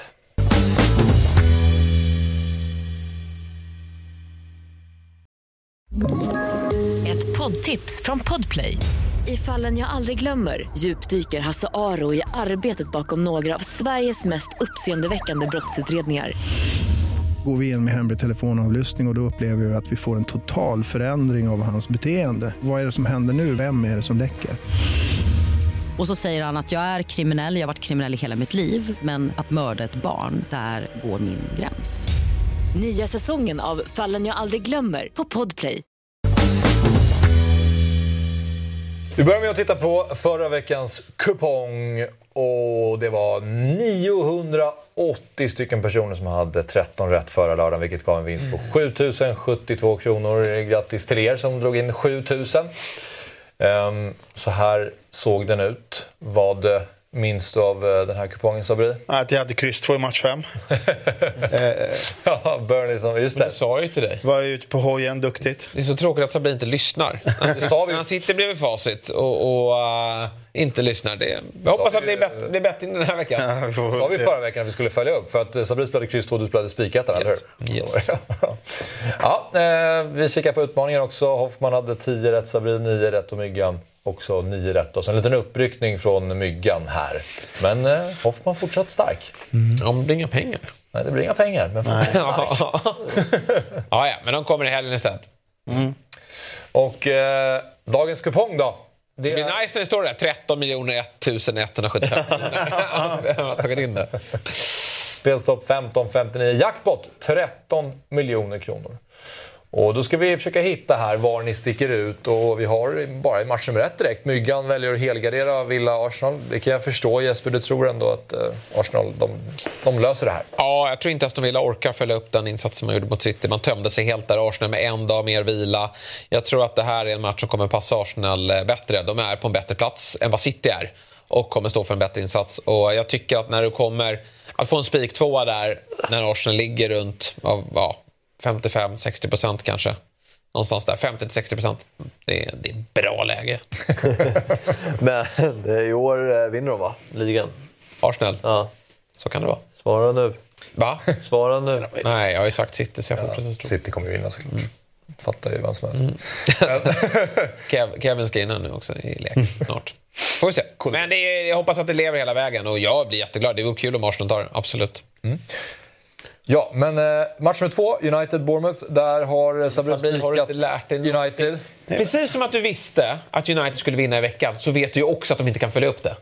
Jag vet dock att Bompan är formstark, men jag vet att det här är typiskt United och Ten Hag. Att de tar två matcher i rad här. Och det är frid och frid. Och det är så bra. Och vi har bara en poäng bakom City. Och du vet, jag ser hela den här grejen. Det är inte här. Bubblan kommer inte spricka hemma mot Old Trafford. Jag hör vad du säger. Men det är inte här den spricker. Du är ute på hojen här som tror att Bompan på något sätt kommer kunna ta en två... Att, att, att ha med tvåan. Åh, herregud. Det kommer aldrig ske. För då, då pratar vi plattfall. Fritt fall blir det. Nej, nej, nej, nej. Hemma på Old Trafford. Hade varit borta en annan femma. Hemma här. Så tar de igen en sån här liten seger. Och det kommer vara så fint. Och vi kommer se alla de här eh, Twitter-supporterna i United vara så nöjda. Sen däremot, omgången efter, då ska man akta sig lite. Men här tar de en trea till. Det är lite, helt övertygad på. Lite överdrivet och helgarderad. Det är lite så här, jag ska leka expert på den här ligan. Och... Leka? Ja. Det här är ingen som leks, utan här är vi gravallvarliga och därför har vi med alla tecken. Just för att Bompan är ett um, otroligt skickligt lag för dagen. Och Solanke kommer kunna ställa om här på United. Ja, även om tror... de har Premier Leagues bästa spelare idag, i form av Harry Maguire. Men sen tycker jag verkligen att eh, både herr Mygga och herr Sabri har gått bort sig i match fyra. Brentford utan Mop- äh, Mopey har de, vilket ställer till det för dem. Men Mboemo. Ja. Här tar Sheffield United. Jag tyckte jag såg lite energi i, i laget här mot Liverpool senast. Och här kommer faktiskt tre poängen mot Brentford hemma. Mm. Jo, men du, du måste förstå en sak mot Brentford hemma. Då kommer de inte spela med en sexbacklinje som de gjorde mot Liverpool. Här kommer de igen... De spela med frenesin och de energi. Kommer spela, de kommer lägga sin femback och kanske till och med fyrback. Och så kommer det komma en kontring på Brentford. Det blir kryss här. Ja. Ett fint kryss. Dopp punkt one slash stryktipset. Där vi hittar våra andelsspel, då punkt one slash Stryktipset. Europamästaren fortsätter ju mm. imorgon söndag. Det är... Vi fortsätter. Vi är på G. Vi är ju på G. Ha. Du är inte med på det, eller? Sabi kastade in handduken i vårt tråd här, men du kör vidare. Ja, men sen stöter jag tillbaka ja. direkt. Jo, jo. Du ser, men det där är, en, det, det är min taktik. Där, där började Jesper känna så här, ah fan, Sabi kastade in handduken, gör det där. Bam! Tog en pinne med den här. Ja. Det bara fortsätter sådär. Grejen är att vi har ju haft problem med att aktivera, aktivera Sabri och Todd. Ja. Och nu är de aktiverade. Så att det... Lite för aktiverade. För jag menar, Fabbe och, Fabbe och Hasse är ju liksom stadiga. Ja, stadigt svaga va? Ja, ja det är klart, det är, det är vi. Men det är ju du också. Nej, Nej jag tycker vi... Jag har haft nio rätt varje vecka, varje ja. på kubong. Men nu tror jag att vi kan ta nästa steg här i helgen. Ja, eh. Men det värsta är ju faktiskt att ha en lagkamrat som pratar om startsträckor och sen i sex omgångar ja. så Sabri har gjort ja, det värsta någon gång rätt. Vi kommer, vi kommer. Nej, Nej, det är Sabri. En gång kvar. Jag vill bara säga en sak, Fabbe, du vet att jag alltid är bäst när det gäller. Två omgångar det ju, kvar. Det har ju redan varit. Va? Nej, nej, nej. Det är ju förlorat. Det har redan gett. Nej, nej, nej. Nu har vi vunnit, liksom, nu har vi vunnit det psykologiska kriget. De här har ju redan pompat skumpan. De sitter ju på, på, på i veckodagen och alltså, käkar tårta och bara, vi vann, vi vann. Det är inte över. Det är två omgångar. De leder med tre pinnar. De leder med tre eller fyra pinnar. Och, och en sak ska vi veta, Jesper, det är att Hans Ahlstrand är på G. Nej, jag, jag, alltså, jag kollade på kupongerna. Han vet ju inte vilka lagen är. Från nio till tretton. Vi får fyrtio poäng. Vi får fyrtio poäng imorgon. Ja, det är ett lotteri. Men du har tagit ut en varning, en spik och ett drag, Sabri, till kupongen imorgon då. Mm. Och eh, det är spiken i match nummer tre. Och jag antar att du inte spikar Luton här. Jo, spikar krysset. Nej, jag tror City kör över Luton. Ja. Nu räcker det. Men det, det, är, det är spiken. Framförallt om vi ska in på sextiofyra kronors på de raderna. Ja. Men har vi draget, det är Barcelona Girona. Är det att man ska spela en två där då, eller? Nej, det är faktiskt krysset. Krysset. Alltså Barcelona stod i skrivande stund här i åttio procent. Skämtar du? Eh, och så mycket tycker jag inte att de är favoriter Nej. mot Girona. Alltså Barcelona är favoriter, det är ja. de. Är de åttio procent? Nej, jag tycker att krysset kan komma med här för att eh, de har också Europamatcher och sådär. Girona är ett bra lag, mm. så krysset eh, blir ju ett litet drager. Äta kryss. Men litet statement från Barca ändå när de slår Atletico Madrid. Jag ska... Bra insats, eller? Verkligen. Exakt. Jättebra. Um... Nu är Axel igång. Vi propaganda. Nej, men jag, jag hör dig. Men, då ska, det var en bra. Men då, jag, jag, jag, nu är det en annan match. Ja. Den hade de ändå mycket... Har man någonsin hört Axel vad är negativa ord mot sitt Barca? Mot Atletico hade de alltid vinna. Jag är väl alltid negativ mot Barca. Nej, men han är alltså... Jag, alltså jag, vill, jag vill bara säga att... Det är att, Axel och sen är det Liverpool-supportrar. Ja, jag skriver under på det. Du borde hålla på Liverpool. Alltså jag är inte... Jag, jag, jag är blind när det kommer till Lionel Messi. Ja. Inte när det kommer till Barca. Ah, okay. Väldigt... Uh, bred i mina analyser. Ja, för att de skrek med sig. Ja, precis så. Eh, nej, men jag vill bara säga att det, det är klart att det är väl lockande att ta med krysset, men jag upplever att Barcelona är lite grann på. Eh, match nummer tolv, Stuttgart Bayer Leverkusen. Ja, där kommer ju varningen. Ja. I, uh, i uh, um, Fabbes lag. Uh, Fabbes uh, kära Bayer Leverkusen. Nej, men alltså Stuttgart är... Uh, de har vunnit tio av tretton matcher. Och är ruggigt starka hemma, inte förlorat hemma. Så här tycker jag det är riktigt bra att ha med etta krysset. För att Bayer Leverkusen kommer bli överstreckade till slut. De kommer landa på en sextiofem till sjuttio procent. Då sitter du fint på etta kryss för att så här, mm. de kanske inte förlorar alltid. Det beror på, men jag tror att ett kryss här ligger nära till hands. Stuttgart är, de slog Dortmund här i, i kuppen hemma. Hemma är de starka också. Men det är två så. Helt olika nivåer, Bayer Leverkusen och Dortmund. Va? Det är två helt olika nivåer mellan jo, de lagen. Men du, du, ska de fortsätta det här tåget? Så här, bah, bah, bah, hela Absolut. Tiden. Absolut, jag ja, men jag... ingenting.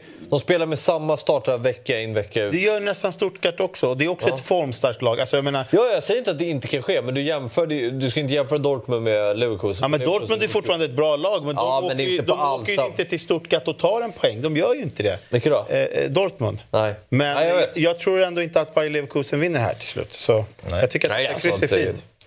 Jag skulle absolut inte utlämna. Ja, ah, men om du säger den är utsträckad. Men jag hade inte utelämnat tvåan där. Mm. Ha, ni... Familjen Ahlstrand med en tvåa då?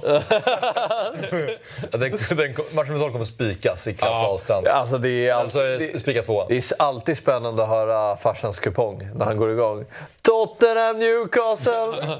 tvåa! Det kan komma ur var som helst. Det enda vi vet är dock att det, det vimlar ju med kryssen. Eftersom han alltid har tretton när han börjar. Ah. Han ser ah, alltid bäst i början. Ah, man går in och kikar, hur ligger vi till? Hasse, hur mycket rätt som helst. Alla andra på så här fem. Och sen, alltså, det, sen jämnas det ut. ut. Det är ju en jäkligt svår kupong, måste vi ändå säga. Ah, men... Alltså Everton är boostade efter den där liksom seger. Ah. Tottenham, Newcastle, vi är det formsvagaste laget i hela Premier League. De har en poäng på fem matcher, Spurs. Mm. Möter ett jätteannat trött lag. Liksom. Och Fulham West Ham också svår. Fulham fem noll, eller vad, vad var det? Ja. Och West Ham ändå tog ju den här skalpen i derbyt. Äh, det är så svårt. Chelsea blir man faktiskt inte riktigt kloka på. Nej. Det känns som att de var på gång där efter...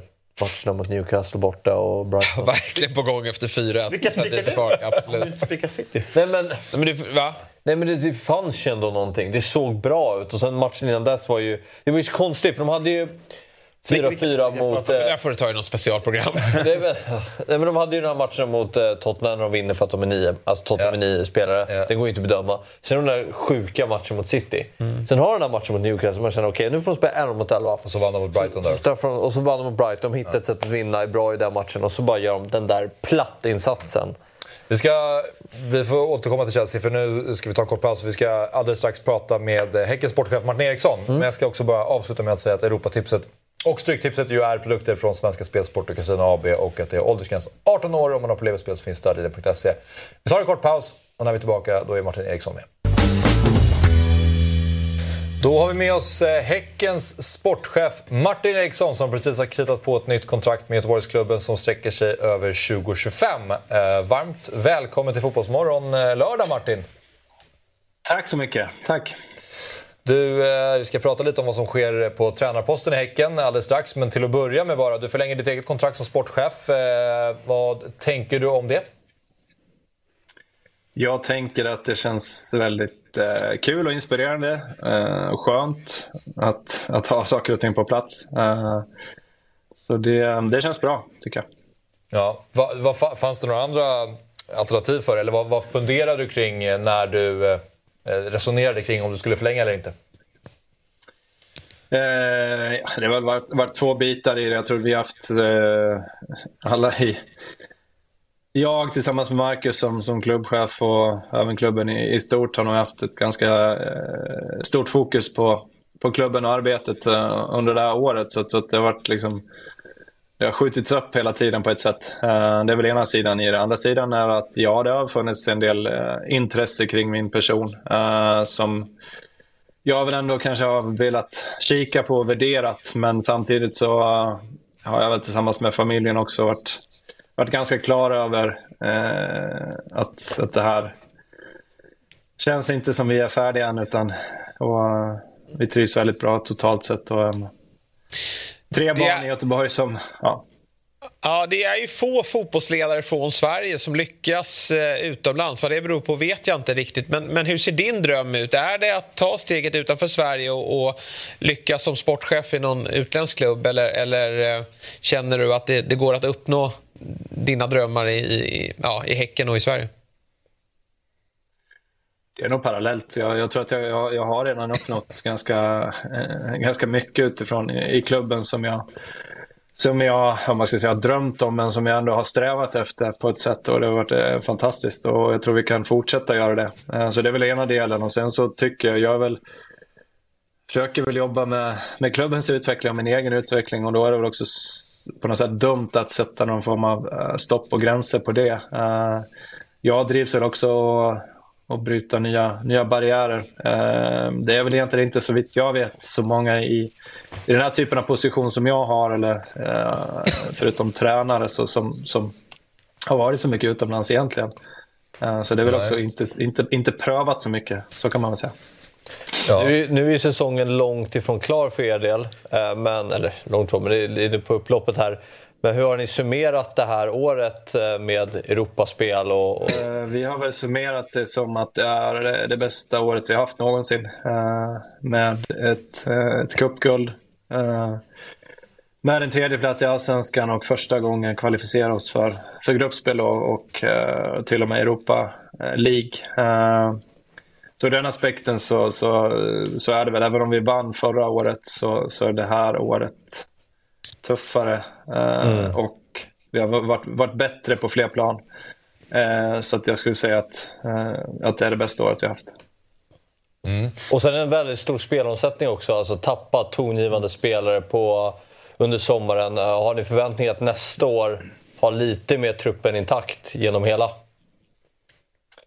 Ja, men precis. Sommaren blev ju, det, det var ett strategiskt val utifrån att vi behöll ganska mycket spelare under tjugohundratjugotvå, och att vi hade många eh, säljbara spelare och, och många planer tillsammans med spelare, vilket också gör att för att ja, men lite bygga dem vi vill vara över tid, så behöver man också ta lite tuffa beslut under resans gång, och, och den, den strategiska delen har vi tyckt ändå f- har fallit väl ut, även om det kanske möjligtvis har kostat oss eh, någon placering i Allsvenskan. Eh, så kan det definitivt vara, men Men eh, det gör väl också att vi står och starka ekonomiskt, eh, och vi har väl sagt så här att vi vill ju eh, skapa en trupp som är så intakt som det bara går eh, nu under vintern, eh, och göra väldigt få eller ja, om ens några försäljningar eh, under sommaren. Eh, det är väl det strategiska valet eh, inför, mm. inför nästa år. Men eh, tidigare idag då, Martin, så blev det ju officiellt att guldtränaren Per-Mathias Högmo lämnar klubben för Urawa Red Diamonds i eh, Japan. Eh, han har ju varit en, en stor del, upplever jag, utifrån till att det går så bra för er Häcken också givetvis. Eh, hur tungt känns det att tappa en så kompetent fotbollstränare? Jag tycker mest tungt är det på det känslomässiga planet, för att vi har jobbat så otroligt nära varandra under, under den här perioden. Så det är väl egentligen det som när man när man ja, men när man liksom annonserar och pratar om det på ett sätt, så så känns det mest, tycker jag. Det har väl inte varit, det kommer ju inte som någon någon chock för oss. Vi har haft en dialog egentligen under löpande under året, så att Uh, lite som jag berättar om mig själv, så jag vet att Per-Mathias, att han uh, har haft mycket intresse och, och, och även kikat på det, och när det blev konkret så så, så så är det väl liksom ingen äh, inte konstigt än så. Jag tycker väl att vi, om vi jämför då vad vi var när vi rekryterade Per-Mathias, så, så har vi en, en, en stark plattform vi står på nu, och en, en väldigt tydlig äh, ska man säga, insikt i vad vi, vad vi vill ha framåt. Äh, mm. Så att jag, jag, jag ser det mer som att, att det har varit, jag tror, tacksam för den tiden vi har haft. Per-Mathias har eh, hjälpt mig väldigt mycket i, i min roll. Jag tror någonstans vi har stöttat varandra i, i hur hela produkten har blivit. Så att, eh, det är klart att han har varit en stor del i, i framgången, men vi står också väldigt starka som klubb utifrån eh, ja, både, både fotbollsmässigt och, och som klubb. Så att där känner vi oss ganska trygga ändå. Mm. Hur jobbar man med det där som klubb, att inte bli så beroende av en tränare utan att man lätt kan ersätta tränaren för att man som klubb har byggt en så pass stark eh, identitet så att det är lätt att gå vidare med nya eh, tränare? Jag vet inte om man ska generalisera för mycket. Vi har väl i alla fall jobbat, jag har väl försökt jobba att, att, att det ska genomsyra hela fotbollsavdelningen så att man känner igen sig i det vi gör och att, att det blir trovärdigt i, i vardagen så att Så att alla jobbar på ett liknande sätt. Eh, och då blir det mycket enklare på något sätt att få den förankringen. Också enklare för en ny person att komma in i det. Och sen så, så är det ju en grund som ser sån ut. Och sen så ska ju alla, alla de här spetsiga personerna som jobbar med fotbollen ska ju färga eh, klubben på ett sätt som, mm. som, som liksom förbättrar saker och ting. Så att det är väl egentligen att man har en vardag som är, är ändå relativt utstakad och en, en, en mål och en ambition och, och filosofi som, som, man, som står stark. Mm. Mm. Vill du avslöja lite vad som ligger eh, topp på listan över ny tränare? Du behöver kanske inte, du kan nämna land kanske. Norge, Danmark, går vi ut i Europa, Sverige. Du måste ge oss någonting här. Jag vet ju inte, vi är ju inte framme med någonting än, så det får vi väl se. Ja. Men, men det... Det är väl, det är väl ganska troligt att, att du hittar i något när eh, Sverige med omnejd, om jag säger så. Eh, vi, har väl, eh, vi har väl diskuterat och diskuterar givetvis i och med att vi, vi är inte framme med någonting än. Och vi får ju, man får ju, så fort sånt här blir någorlunda offentligt så, så strömmar vi in eh, förslag från, eh, från alla jordens hörn egentligen. Så att, eh, men just, just nu är vi väl inte närmare. Ja. Jag tänkte en annan sak, så jag följer ju ganska mycket grekisk fotboll och Jermejev, han har ju, han har ju det tufft liksom. Har du någon dialog med honom om något så här liksom, det kanske han ska vända hem snabbare än vad jag trodde eller en utlåning tillbaka? Hur ser det ut med liksom, dialogen med Jermejev? Ja, men dialog har vi. Uh, han har Erik uh, Friberg, vår, vår chef, ska alltid extremt nära varandra så att de pratar ofta. Uh, Men vi har väl ingen konkret dialog om det. De trivs väldigt bra i övrigt. Sen är det klart att det är en tuff situation. Så att, nej, inget konkret. Sist när ni rekryterade tränare Per-Mathias Högmo, då använde ju ni er utav en rekryteringsfirma, eh, om jag inte minns fel. Kommer mm. ni göra det igen? Det blir ju populärt efter det. Ja, det har ju blivit det. Man har ju alltid det. Och sen kanske inte resultatet blivit lika lyckat som ni, som ni eh, fick då. Men, men kommer ni använda er utav det den här gången också? Eller känner ni att ni kan sköta processen själva? Vi gör det. Vi gör det av en anledning att, att, att få lite objektivitet på, på vissa saker. Och att, att vi tar fram, eh, med stöttning från dem, tar fram eh, kriterierna egentligen för. Eh, men sen eh, finns det mycket bra saker i att få den objektiviteten eh, utifrån. Eh, frågeställningar, referenser, eh, ja, de sitter på en hel kunskap. Så att det, jag tycker att det blir ett väldigt bra samarbete. Eh, men såklart så beslutet ligger ju på oss. Yes. Mm. Det, känns, det, det landar ju ofta i, som du eh, sa, så här, Sverige med omnejd och sådär. Alltså, vad tror du, är det, är det för riskfyllt då att, att liksom, det är sällan man ser en svensk klubb hitta en tränare, men vi, vi såg ett, ett lag i, i Serie C som spelar en jävla intressant fotboll så vi rekryterar den här italienska fotbollstränaren. Alltså, förstår du vad jag menar, att man, man tar ut svängarna ännu lite mer? Nej, jag tycker inte riskfyllt ska jag inte säga. Det, idag så rekryterar man på väldigt olika sätt. Det är ju många som även som är spelarna rekryterar väldigt mycket på, på data. Uh, Samtidigt så är det rätt så komplext för, för en tränare uh, kan ju, det är ju inte alltid en personlig data utan det kan ju också vara väldigt mycket kopplat till klubb eller, mm. uh, eller spelarmaterial man har och mycket förutsättningar som, som påverkar det. Uh, det är väl det ena. Sen så, så, så är väl, alltså det, det, det finns ju någonting i att uh, dels så blir referenserna starkare. Ledarskapet ligger närmare, det kan skilja sig en del. Jag ser absolut inte, och jag skulle bara jag stänger absolut inga dörrar för Europa. Jag tror väl att Sverige också kommer att globaliseras precis som alla andra länder. Men jag, jag, det är väl någonstans i den här om en typen av ledarskap som vi har i Sverige. Eh, mm. som, som kanske ibland är lite svårare att, att, att eh, få andra typer av eh, personligheter in. Mm. Hur attraktiva upplever du att Häcken är med tanke på att ni vann då guld i fjol, var med i toppstriden i, i, i år, spelade ut i Europa och, och enligt mitt sätt att se det och, och säkert många andras också en jäkligt bra trupp. Vad, vad upplever du i samtal med, med tränare? Har ni, har ni stärkt er position? Ja, det har vi definitivt. Vi mm. är en helt annan position än, än när vi tog in Per-Mathias när vi var i den förra rekryteringsfasen. Jag skulle vilja säga att vi, vi har väl potential att vara intressant för de flesta starka namn i, i Skandinavien i alla fall. Mm. Mm. Det upplever jag. Så att vi har, jag tycker vi har flyttat vårt varumärke och, och intresset kring det och, och på något sätt de vi är. Jag tror att mycket lockar också i de vi är och utifrån att vi, vi har en stor verksamhet med, med både dam och här och förhoppningsvis sättet vi jobbar på så, som, som man kan tycka är lite intressant. Mm. Nu har ju ni, jag har förstått att ni har en väldigt stark ledarsida, så många kompetenta tränare redan i organisationen. Hur stor är sannolikheten att någon av tränarna som finns där nu kan bli huvudtränare och att ni fyller på under där? Ja, men det kan ju ske. Det är ju klart att det, det finns en, det finns väl två tankar och det, den ena är väl en sån tanke och det andra är en extern. Och så får man ju liksom vända och vrida lite på för- och nackdelar och vad som är bäst för oss som mm. vi ser. Men vi har väldigt kompetent stab eh, idag som vi givetvis utvärderar, men vi har väl vi försöker väl inte inte sätta eh, några begränsningar just nu utan att titta eh, första prioritet att hitta eh, rätt huvudtränare och så, så bygga ut efter det.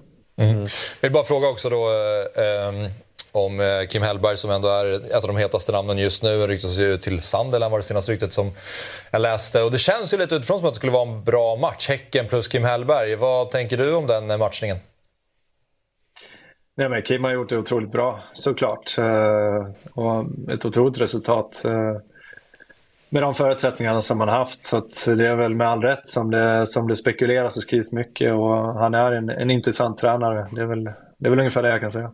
Mm, jag, jag är lite intresserad av att höra din bild. Det har ju varit en diskussion nu i Sverige att svensk fotboll är i kris när landslaget har missat ett nytt mästerskap och att ja, nu är ni, nu är ni i Europa, men att, att, att, att svensk fotboll står still. Och så tänker jag, nu när ni har fått in massa pengar med spelarförsäljningar och Europacup-spel, vad ska ni göra för att återinvestera det i att värva nya utvecklingsbara spelare som ni kan sälja samtidigt som ni ska få fram ett slagkraftigt lag till, till framtiden? Eh, och är din bild att vi är att svenska klubbar är generellt för dåliga på det, att återinvestera pengar man får in till att göra det man har gjort bra tidigare? Att man kanske värvar etablerat när man får in massa miljoner? Men för mig är det väl tre, eller för oss som klubb är det väl tre saker. Det är de två lite du nämner, plus att man också då fortsätter utveckla det, det, det underliggande, det vill säga akademier och ungdomssidan, så att, man, så att de som man kanske inte får det kortsiktiga resultatet utan när man ser långsiktigt, och där behöver vi ju investera totalt sett i svensk fotboll.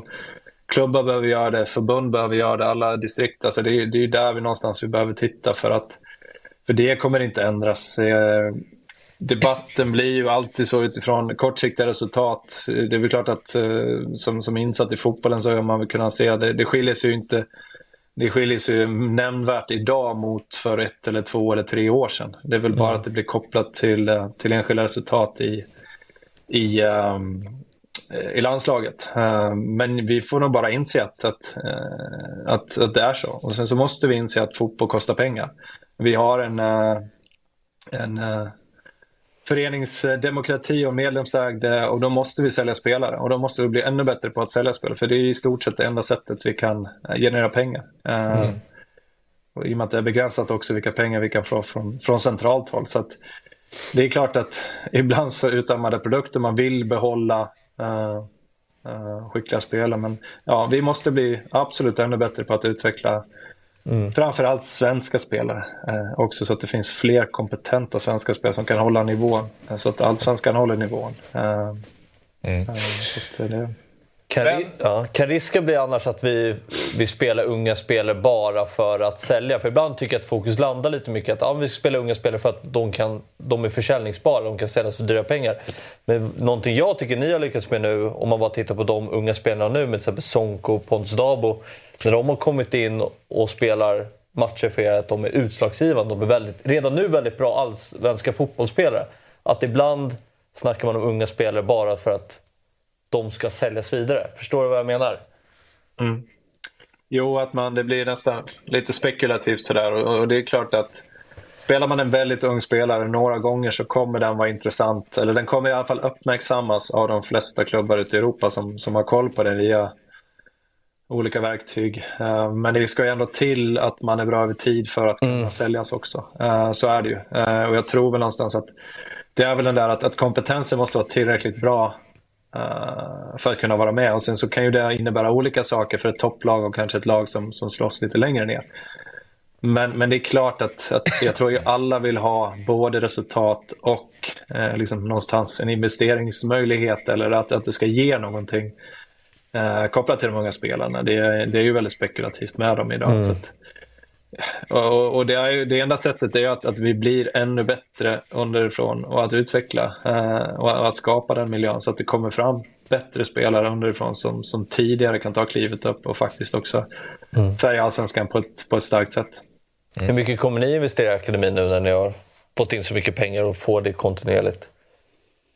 Ja, men vi försöker väl bygga år för år. Jag försöker väl vara ganska offensiv. De har varit lite försiktiga, upplever jag, nästan som en kultur att man nästan lite säger nej till sig själv och ska vara duktig i det, men att vi snarare ser liksom, vad kan vi, vad kan vara nästa steg och hur investerar vi. Så att, eh, kontinuerligt gör vi det. Vi ligger väl fortfarande en, en bra bit efter många av de andra större klubbarna i Sverige, så att vi, vi kommer väl också eh, ja, men pinpointa eh, Där, där tappar vi Martin. Nej, han är tillbaka. uh, nej, men uh, som sagt, jag kommer, vi, vi kommer att öronmärka en del uh, pengar vid försäljningar. Så, så är det. Någon som ringer? Jag misstänker att det är någon som ringer Martin nu. Kan du handla på vägen? Nya tränaren. Är det någon som ringer dig? Ja, men. Jaha. Sorry. Uh, Nej, så mer pengar till, till, till akademin kommer det bli utifrån dem, och det kommer vi väl se löpande under varje år egentligen. Men du, vi ska släppa den nu Martin, men ni, jag tänkte bara fråga, får du någon semester då? Ni har ju Karabag på torsdag borta, sen då, vad, vad, ska du få vila något? Sen är ja, vi är Chelsea borta på damsidan samma dag, så Chelsea hemma tjugonde december, och sen tänkte jag kanske fira lite jul. Okay. Och förhoppningsvis ha en tränare på plats och ja, allt det där. Så att, ja. Efter ja, det då? då lite så blir det väl. Du följer eh, Samuel Gustafsson med Per-Mathias, eller? Inga kommentarer. Mm. eh, Men, finns det en risk inte att Samuel Gustafsson följer med Per-Mathias? Där har han ah, på. Ja, det ringer. Ehm... Ja, men det finns intresse kring Samuel, så är det väl. Så, så får vi se hur framtiden ser ut. Ja. Är det någon som håller på och ringer dig? Vi kanske ska låta dig svara. Det är alltid någon som ringer mig. Ja, nej, men vi ska släppa det då. Stort tack Martin. Och tack så mycket. Tack så mycket, tack. Ha det bra. Hej. Hej. Hej.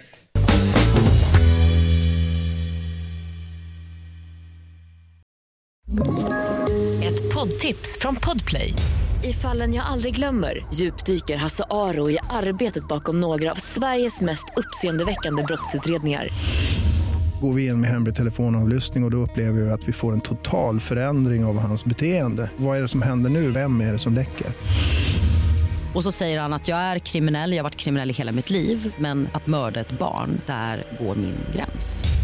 Nya säsongen av Fallen jag aldrig glömmer på Podplay. Ja, det händer grejer i Häcken, men det känns ju verkligen som att det är det känns som att Martin är väldigt kompetent, och trots att de tappar Per-Mathias, apropå att vi hade Martin Åslund här förra veckan som var upprörd över att det kändes som att när, när Janne försvann så började man jobba därifrån. Han har ju varit väldigt tydlig med att vi misstänker att Per-Mathias kommer försvinna. Vi har liksom ja. inlett den processen långt tidigare. Ja, nej, men det är nog jätteviktigt för svenska klubbar, för det är ju precis som att det är intresse för spelare, så, så finns det faktiskt intressen för tränare också, att man hela tiden måste vara beredd på att en, en tränare kan dra. Mm. Sen är det ju tacksamt att det sker nu och inte under säsong då, så att mm. de kan förbereda sig, ja. eller att de är förberedda. Ja, och skapa en identitet i klubben, att så här, du vet vad du kommer söka för profil om du tappar din tränare. Mm. Uh, men att ta Värnamo till exempel, liksom, Hellberg bort, men så har de en ny tränare på plats redan egentligen som är redo att ta över. Uh, Oprövad och, men redo kanske. Ja, men att klubbar ändå jobbar uh, på det sättet här, vad, har, vad, spel, vad vill vi spela för fotboll? Uh. Hur ser vår värvningsstrategi ut? Mm. Vad har vi för tränare? Uh, då går det ihop lättare. Det länkar ihop med varandra. Mm. Eh, nu är det dags för Sabri då att eh, ta fram en liten mm. lista. Det var Jesper tidigare, nu Suvaxi som ska leverera. Ja. Du har varit inne på det ämnet förut. Mm. Eh, om var fanns då? Och då är det så att vi ska titta på fem händelser som hade kunnat rita om fotbollskartan till gans. Det är kanske stora ord, men det är det som, som står här. Och det kanske är så du tänker, Sabri. Alltså, om var fanns under, något, under en viss specifik match, så kanske det hade sett helt annorlunda ut i, idag. Mm. Ja, precis. Ja, men det, är, det är någonstans där vi är. Ja. Och eh, vi har gjort den här listan förut. Och det här blir väl lite två punkt noll. Mm. Och vi har väl kanske in, vi har tänkt lite annorlunda. Du var så besviken över din förra listan. Tror du att du ja. kompenserar? Ja, den blev, jag tror det är fotbollsfondens bästa lista någonsin. Mm. Eh, den, eh, Vilken var det? Om var fanns Fals. då. Det var inte jag med. Eh. Ja, kul, för den, den, är, den, den är bra, den, den är var bra. bra. Den var bra. Sabri har varit... Eh, men jag var ju tvungen att gå tillbaka... Ja, finurlig man. Jag, jag, var, jag var tvungen att gå tillbaka och kika om jag hade... Vad jag hade använt där. Kör listan i repris. Ja, men det är inte bara... Guds hand. Ja, nej. Du bara går i cykler. Sen, för folk kanske kommer reagera och tänka så här... Fan, han är ju inte de mest uppenbara. Henry, ja, Irland där. Alltså, mm, det, de har vi redan... De nämnde vi på var... Om var fanns då ett punkt noll. två punkt noll. Dock lite annorlunda. Och eh, ja, vi ska skaka om ordentligt. Oj, spännande. Mm. Ska vi ta plats nummer fem då? Ja, vi kör plats nummer fem. Ja. Där kunde jag inte riktigt bestämma mig, men... Eh... Så du har ingen plats nummer fem? Jo, vi kör en trippel oj, på plats oj. nummer fem. Och den här kallar vi för Real Madrid Ramos-trippen. Vi börjar i Champions League-finalen tjugofemton sexton mellan Real Madrid och Atletico Madrid. Där alltså Sergio Ramos gör ett solklart offside-mål till ett noll. Eh, som vi ser här på bilden är han som är inringad där. Mm. Eh, Och här börjar ju Real Madrids era av eh, den här trippen eh, som de senare mera tar. Men eh, Ramos är tydligt offside. Här hade V A R gått in. De hade dragit bort det där målet. Och Carrascos ett noll hade ju räckt för Atletico Madrid då femton sexton skulle vinna den där Champions League-titeln. För Real Madrid gick ju sen och vann på straffar som vi alla minns. Eh, då drar vi bandet ett år framåt. Champions League-kvartsfinal. Då hittar vi alltså... Bayern München mot Real Madrid. Där om man har sett det så får Vidal bli utvisad i den här matchen. Eh, och eh, om V A R hade funnits hade han absolut inte blivit utvisad. Det är en katastrofbedömning. Och sen gör ju faktiskt Cristiano Ronaldo gör ju två... Alltså, ni, ni ser den här bilden här. Mm. Ni ser ju på bilden. Han står ju offside redan där. Passningen slås. Det är helt otroligt att domaren inte blåser. Han gör inte det bara en gång, utan han gör det två gånger. Du menar att Cristiano är där? Ja. Och den här offside och sen kommer... Cristiano får ju bollen här. Ah, han får bollen där. Okay. Ja, han som får bollen och tar ja, ja, ner på bröstet offside. Och skjuter in den. Just det, det är där. Ja, ja just det. Ja, det är klart han är så, dunder offside. Här åker ju de ut med dunder och brak egentligen Real Madrid i kvartsfinalen mot eh, Bayern München. Och så har vi finalen där... Eh, Ramos drar ner Liverpool året efter. Salah.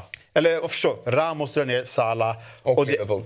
De, och Liverpool. Men det här hade ju V A R gått in och tagit ett rött kort direkt. Tror du verkligen det? Det är jo, jag nej, men det tror, alltså den här låsningen av armen. Jo, men jag tror att V A R nej. går in. Och, och, och då, vet ni, då vet ni vad som händer. Då är ju Zidane tvungen att byta in en ny mittback. Bale kommer förmodligen aldrig komma in i den här matchen och göra det han gjorde. Och vad landar vi i? Jo, vi landar ju att Real Madrid hade ju aldrig tagit en trippel i Champions League. Zinedine Zidane hade ju varit en... Han hade ju aldrig existerat som tränare, utan han hade ju suttit på P S G:s pressläktare och någon gång dykt upp, du vet, i Champions League C-lottning bara, you remember Zidane, och så drar han upp ett namn. Det hade ju varit han, han hade inte existerat som tränare. Men nu står vi här och de har en jävla trippel som de är så jävla nöjda med. Nej, om V A R hade funnits, då hade... Men det är jättefint att du lyfter fram det här, för det finns flera exempel på de här Real Madrid-segrarna som det finns. Alltså det är ju, de får ju en straff där när Lucas Vazquez ramlar där, som jag kan säga så här, man kan leta långt till om Real Madrid, men jag kände så här, jag kunde inte bara landa i en här på plats fem, utan då ville jag ta bort eran av att Zidane då har vunnit en trippel. Ja. Han hade aldrig existerat som tränare. Hade, man hade ju sett han på bilder liksom, när de filmar kändisläktaren, där sitter Zidane i någon rock. Jag är dock skeptisk, jag tror inte att han hade fått rött kort där, Salah eller Nej, det eh, Ramos. Men det är ju fascinerande då, oavsett vad han trippel, hur bortglömd han ändå är. Ja. Alltså att han har väl tre rakers, eller fint. Nej, tre raker. De här tre antar. Men nämns aldrig som en av de största trenderna.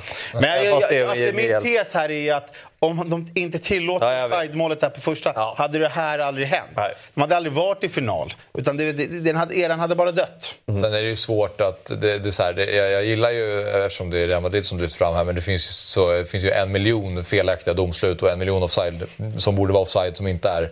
Eh, där man hade, som kanske inte gynnade Real Madrid, eh, som man kanske, kan kanske. Men här... så, om, om man tar en Champions League-säsong och är om domslut, domslut som är fel. Det är klart, eh, här pratar vi om att vi tar bort en hel trippel, Axel. Ja. Det är fotbollshistoria ja. vi skriver om här. Jag ska, inte, jag ska inte ta ner hela ämnet, men man, man ja, men kan, alltså, välja, man kan välja vilka Liverpool domslut man går in och petar i. Ja. Ja. Men det är i alla fall plats med fem. Ja. Plats med fyra då. Ja. Vad har vi där då? Där hade vi den, ja. Mm. Här minns vi ju. Vi minns ju Ballack, hur han jagade domaren över hela planen. Vi minns ju också Didier Drogbas This is a disgrace, som liksom har blivit ett citat känt över hela världen. Alltså, folk använder det ju när de förlorar en eh, Uno, du vet. Det är något fusk med domaren och allting. Du minns ju det här. Ja, ja. ja och det, du kan väl hålla med om att om V A R hade funnits i den här matchen, så hade Chelsea vunnit. Kanske, men... Men. Folk glömmer någonting här. Folk glömmer match nummer ett på Camp Nou. För det här, det här som Ballack gör här, hade aldrig skett om V A R fanns. Kalla upp med bilden. Vi har kort nummer ett. Ser ni Ballack där till vänster? Där får han ett gult kort. Okej? Okay?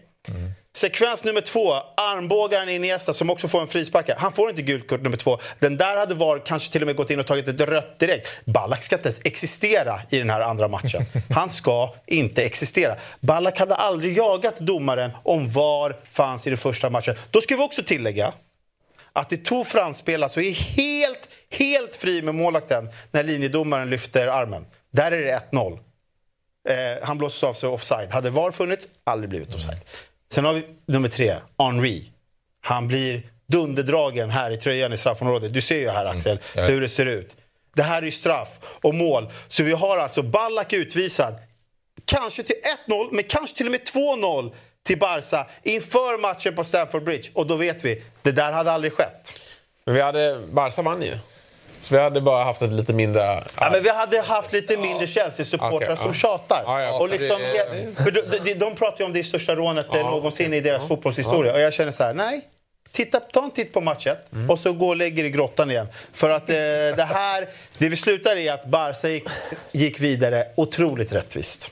Det är det vi landar i. Jättefin lista. Mm. Plats nummer tre då? Ja. Nej, men här har vi ju. Om... V A R fanns då i Champions League-semifinalen noll nio tio mellan Inter och Barcelona. Eh, här är ju Zlatans berömda övergång. Ja. Han går från Inter till Barcelona. Tar vi match nummer ett på San Siro. Dani Alves, sol. Här, här blir han kapad bakifrån av Schneider på, bild, på högerbilden. Det är en sån solklar straff att det är löjligt. Vi har en till situation där Messi blir kapad i straffområdet. Det är två situationer där V A R går in och tar straff alla dagar i veckan. Men det står ändå två ett när Diego Milito gör tre ett. Eh, solklart offside. Ja. Som V A R hade funnits här har vi dels två straffar till Barcelona. Och Diego Militos mål döms bort. Inte nog med det. På Camp Nou i match nummer två. så blir ju Bojan Kirkic mål bortdömt för hans. Det var det jag tänkte komma till. Här får alltså Yahya Touré alltså inte få frispark för hans. Kroppen kan ju inte, handen kan ju inte ligga mer klistrad mot kroppen. Det är inget var tar bort en frispark. Eller, va? Var kopplar, kliver jag aldrig in på frispark. Nej, men det här är ju målsituation. Mål. Bollen går fram till Kirkic, aha, han okay, skjuter okay, in okay. den. Ja. Men han, han blåser sen hans. Mm. Efter att bollen har gått in i mål. Så, det här minns jag mycket väl. Vad hade skett? Det blev tre på... Uh... Vadå, då hade ju Barca inte gjort mål alltså. Barca, jo, det här de, de får ju bortdömt för hans. Vår Kirkic ja. spelade Barca. Ja. Det hade ju, ja, jo, men jag bara, okay. det hade ju godkänts. Aha, det, hade okay. godkänts. Det här målet hade ju godkänts. Och de hade ju fått sina två straffar. Mm. Där de förmodligen sätter en. Och Diego Melitos mål är ju såklart offside. Så det här går ju Barca vidare med, enligt min uträkning, vidare med i tre två. Och vad hade hänt då? Jo, Zlatan kanske hade vunnit den här fucking Champions League. Och vi hade sluppit bluff Mourinhos jävla ärovarv här på Camp Nou. Så, nej, hade V A R funnits här, då hade vi inte fått den här tjugohundratio Inter-Bayern München-finalen.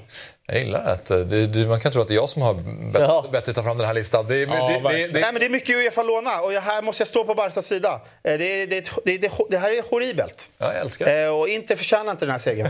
Ja. Och stackars Zlatan. Jag vet bara. Att det finns tio andra domslut. Nej, men det här är en upprättelse Inters, för Zlatan. Så I Barsas favör. Favör. Nej, det här är en upprättelse för den store Zlatan. De Han ska inte åkt ut här.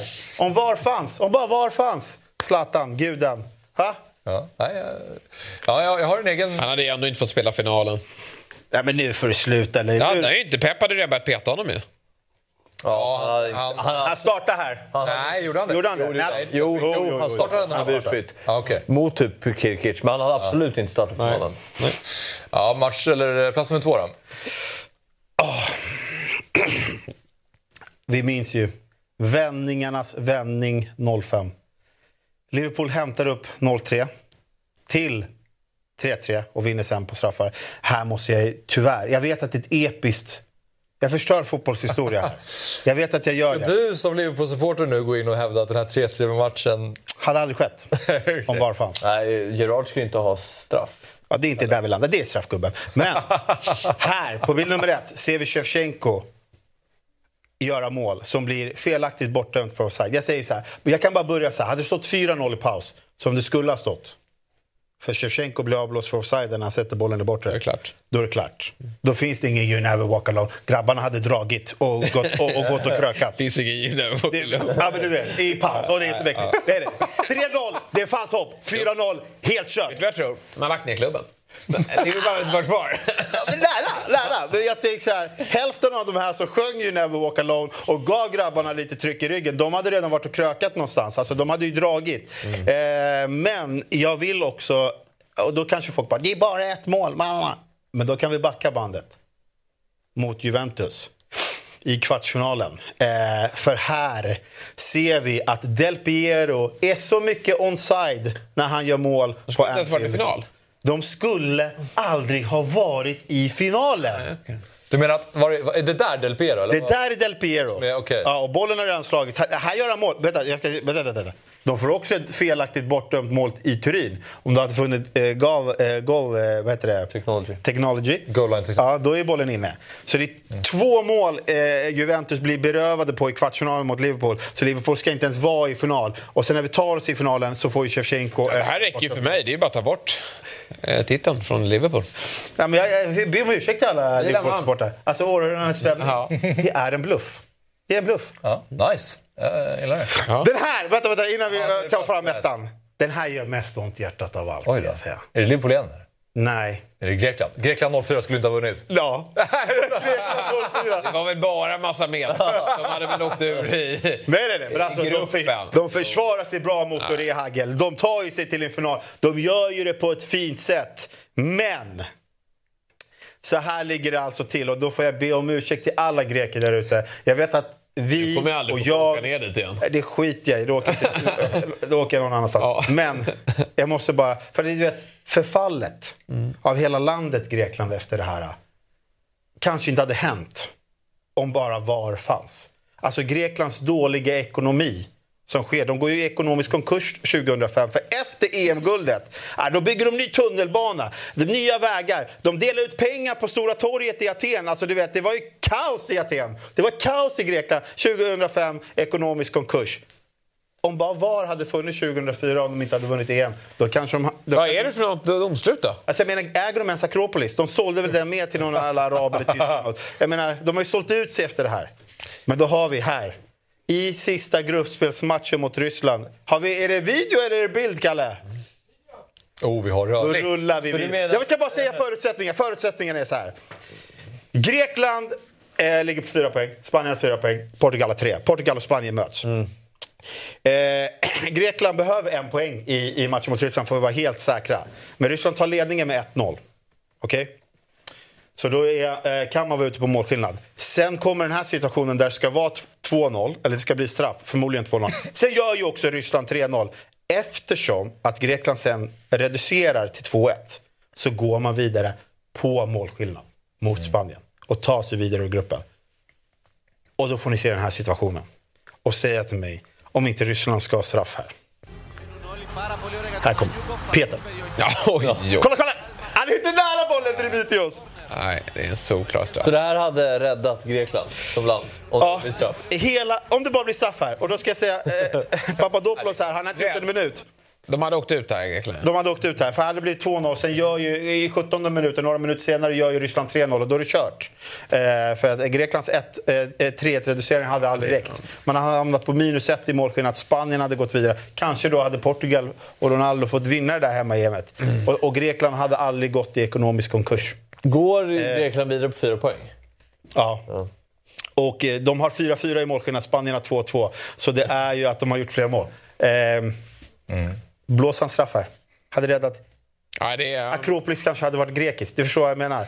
Satsiken har de sålt också nu för att de inte har någon cash. Så jag menar... Det... Nu är de tillbaka, nu går det bättre. Ja, men om de bara hade blåst straffar. Nu är fortfarande kvar E M-guldet. Ja, men du åker fortfarande dit på semester, så det är i alla fall bra. Ja, det är bra. Men... E M-guldet. Inte efter det här. Nu E M... jag. jag, har badat i, jag har badat i tron om att vi vann E M fair and square. Jag har badat i Sergels torg. Men allt var ju bara en bluff. bluff. Ja, bra. Det är tuffa, bra det är tuffa ettan, tvåan på listan. Mm. Jag känner att jag kanske inte ville ta med dem av, men jag kände att jag måste. Mm. Jag tycker det var jätte... Hela mitt supporterskap är en... ah, lite fint. Jag tycker det var jätteroligt. Ja, precis.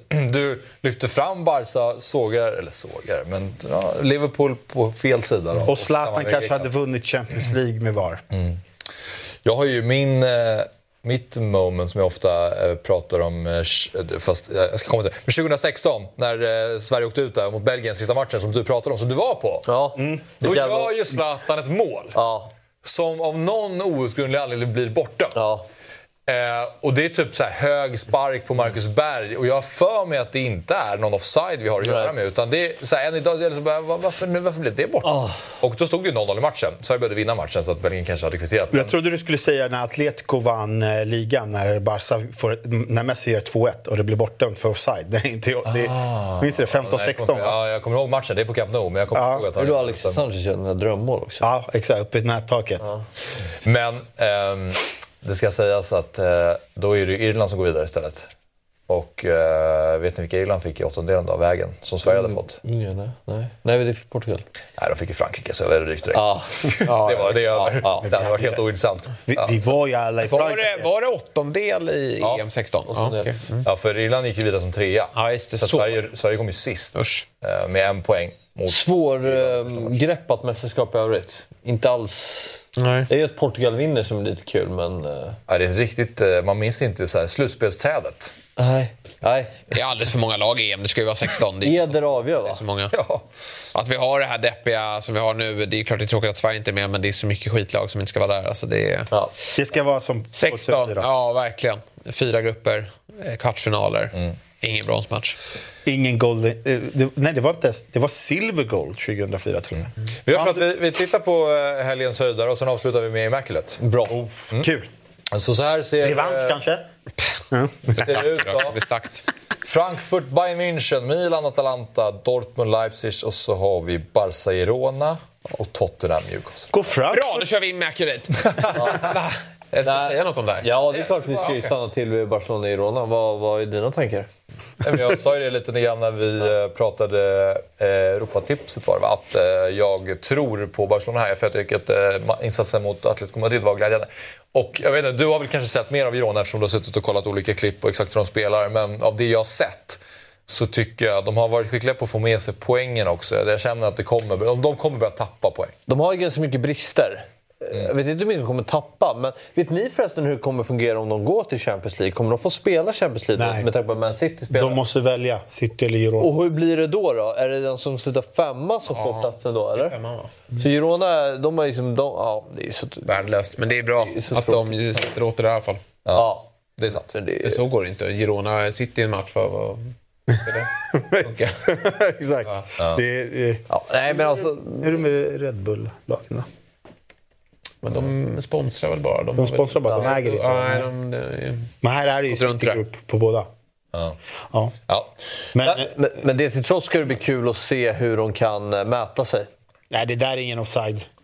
Nej, och där det är Marcus Berg som... Eh... Det är ingen högspark. Alltså, domaren står jättebra. Ja, för det är ju en tysk, äh, tysk, en belgare här som skickar fram huvudet. Mm, exakt. Och det gör ju ja. att sparken ser högre ut. Mm. Och sen stöts den för Zlatan som slår in. Men varför hade vi inte fått vändningen heller, eller Sverige-Tyskland, fyra fyra? Nej, Zlatan slaktar. Han mördar Mertesacker. Han hade fortfarande varit avstängd. Ja, det, det är den viktuellen som är bara... Ja. Alltså, det är en, en wrestlingövning. Så det finns lite på pluskontot också. Ja, det finns många situationer att lyfta fram. Du ska få ta lite semester. Ja. Vila lite från fotbollen. Ja. Det bara snurrar i skallen på dig. Ja. Jag tror det är bra för dig att inte, börja, inte tänka på styrpress och Xabi Alonso. Nej, verkligen. Nej, det, det mår du gott av. Vad säger du? Det mår du och vi gott. Ja, du ska, jag ska inte se en match. Nej, jag ska inte det. Nej. Det är tanken. Det är bra. Det är rätt. Paus. Kanske man hugger in där när det är Boxing Day. Säg det till Emma. Får inte missa boxen. Ja, det är ju en hel idag. Hon ja. tror att ni ska på Thailands boxning, men det menar. Men du sitter klistrar på julafton när det är Chelsea Wolves. Nej. Nej, den blir svår alltså. Är det innan eller efter Kalle Anka? Innan, den är mitt i, för den börjar två. Så att det... Alla somnar ju på Kalle Anka, då kör vi lilla ja. bluren bara. Va? Alla slackar ju på Kalle Anka. Det är ju en ganska trist match. Vi kommer ju sitta trippelt, vi måste ju kolla. Kom Palmer har man ju. Ja. mitt, mitt under Kalle så får du ett pling som inte gynnar dig och bara ryter till och familjen undrar vad det som händer. Ja. Vi Palmer bara sitter på visat. Nej, nu släpper vi det. Tack för idag. Eh, trevlig helg på er alla där ute. Fotbollsmorgon presenteras i samarbete med Stryktipset. En lördagsklassiker sedan nittonhundratrettiofyra.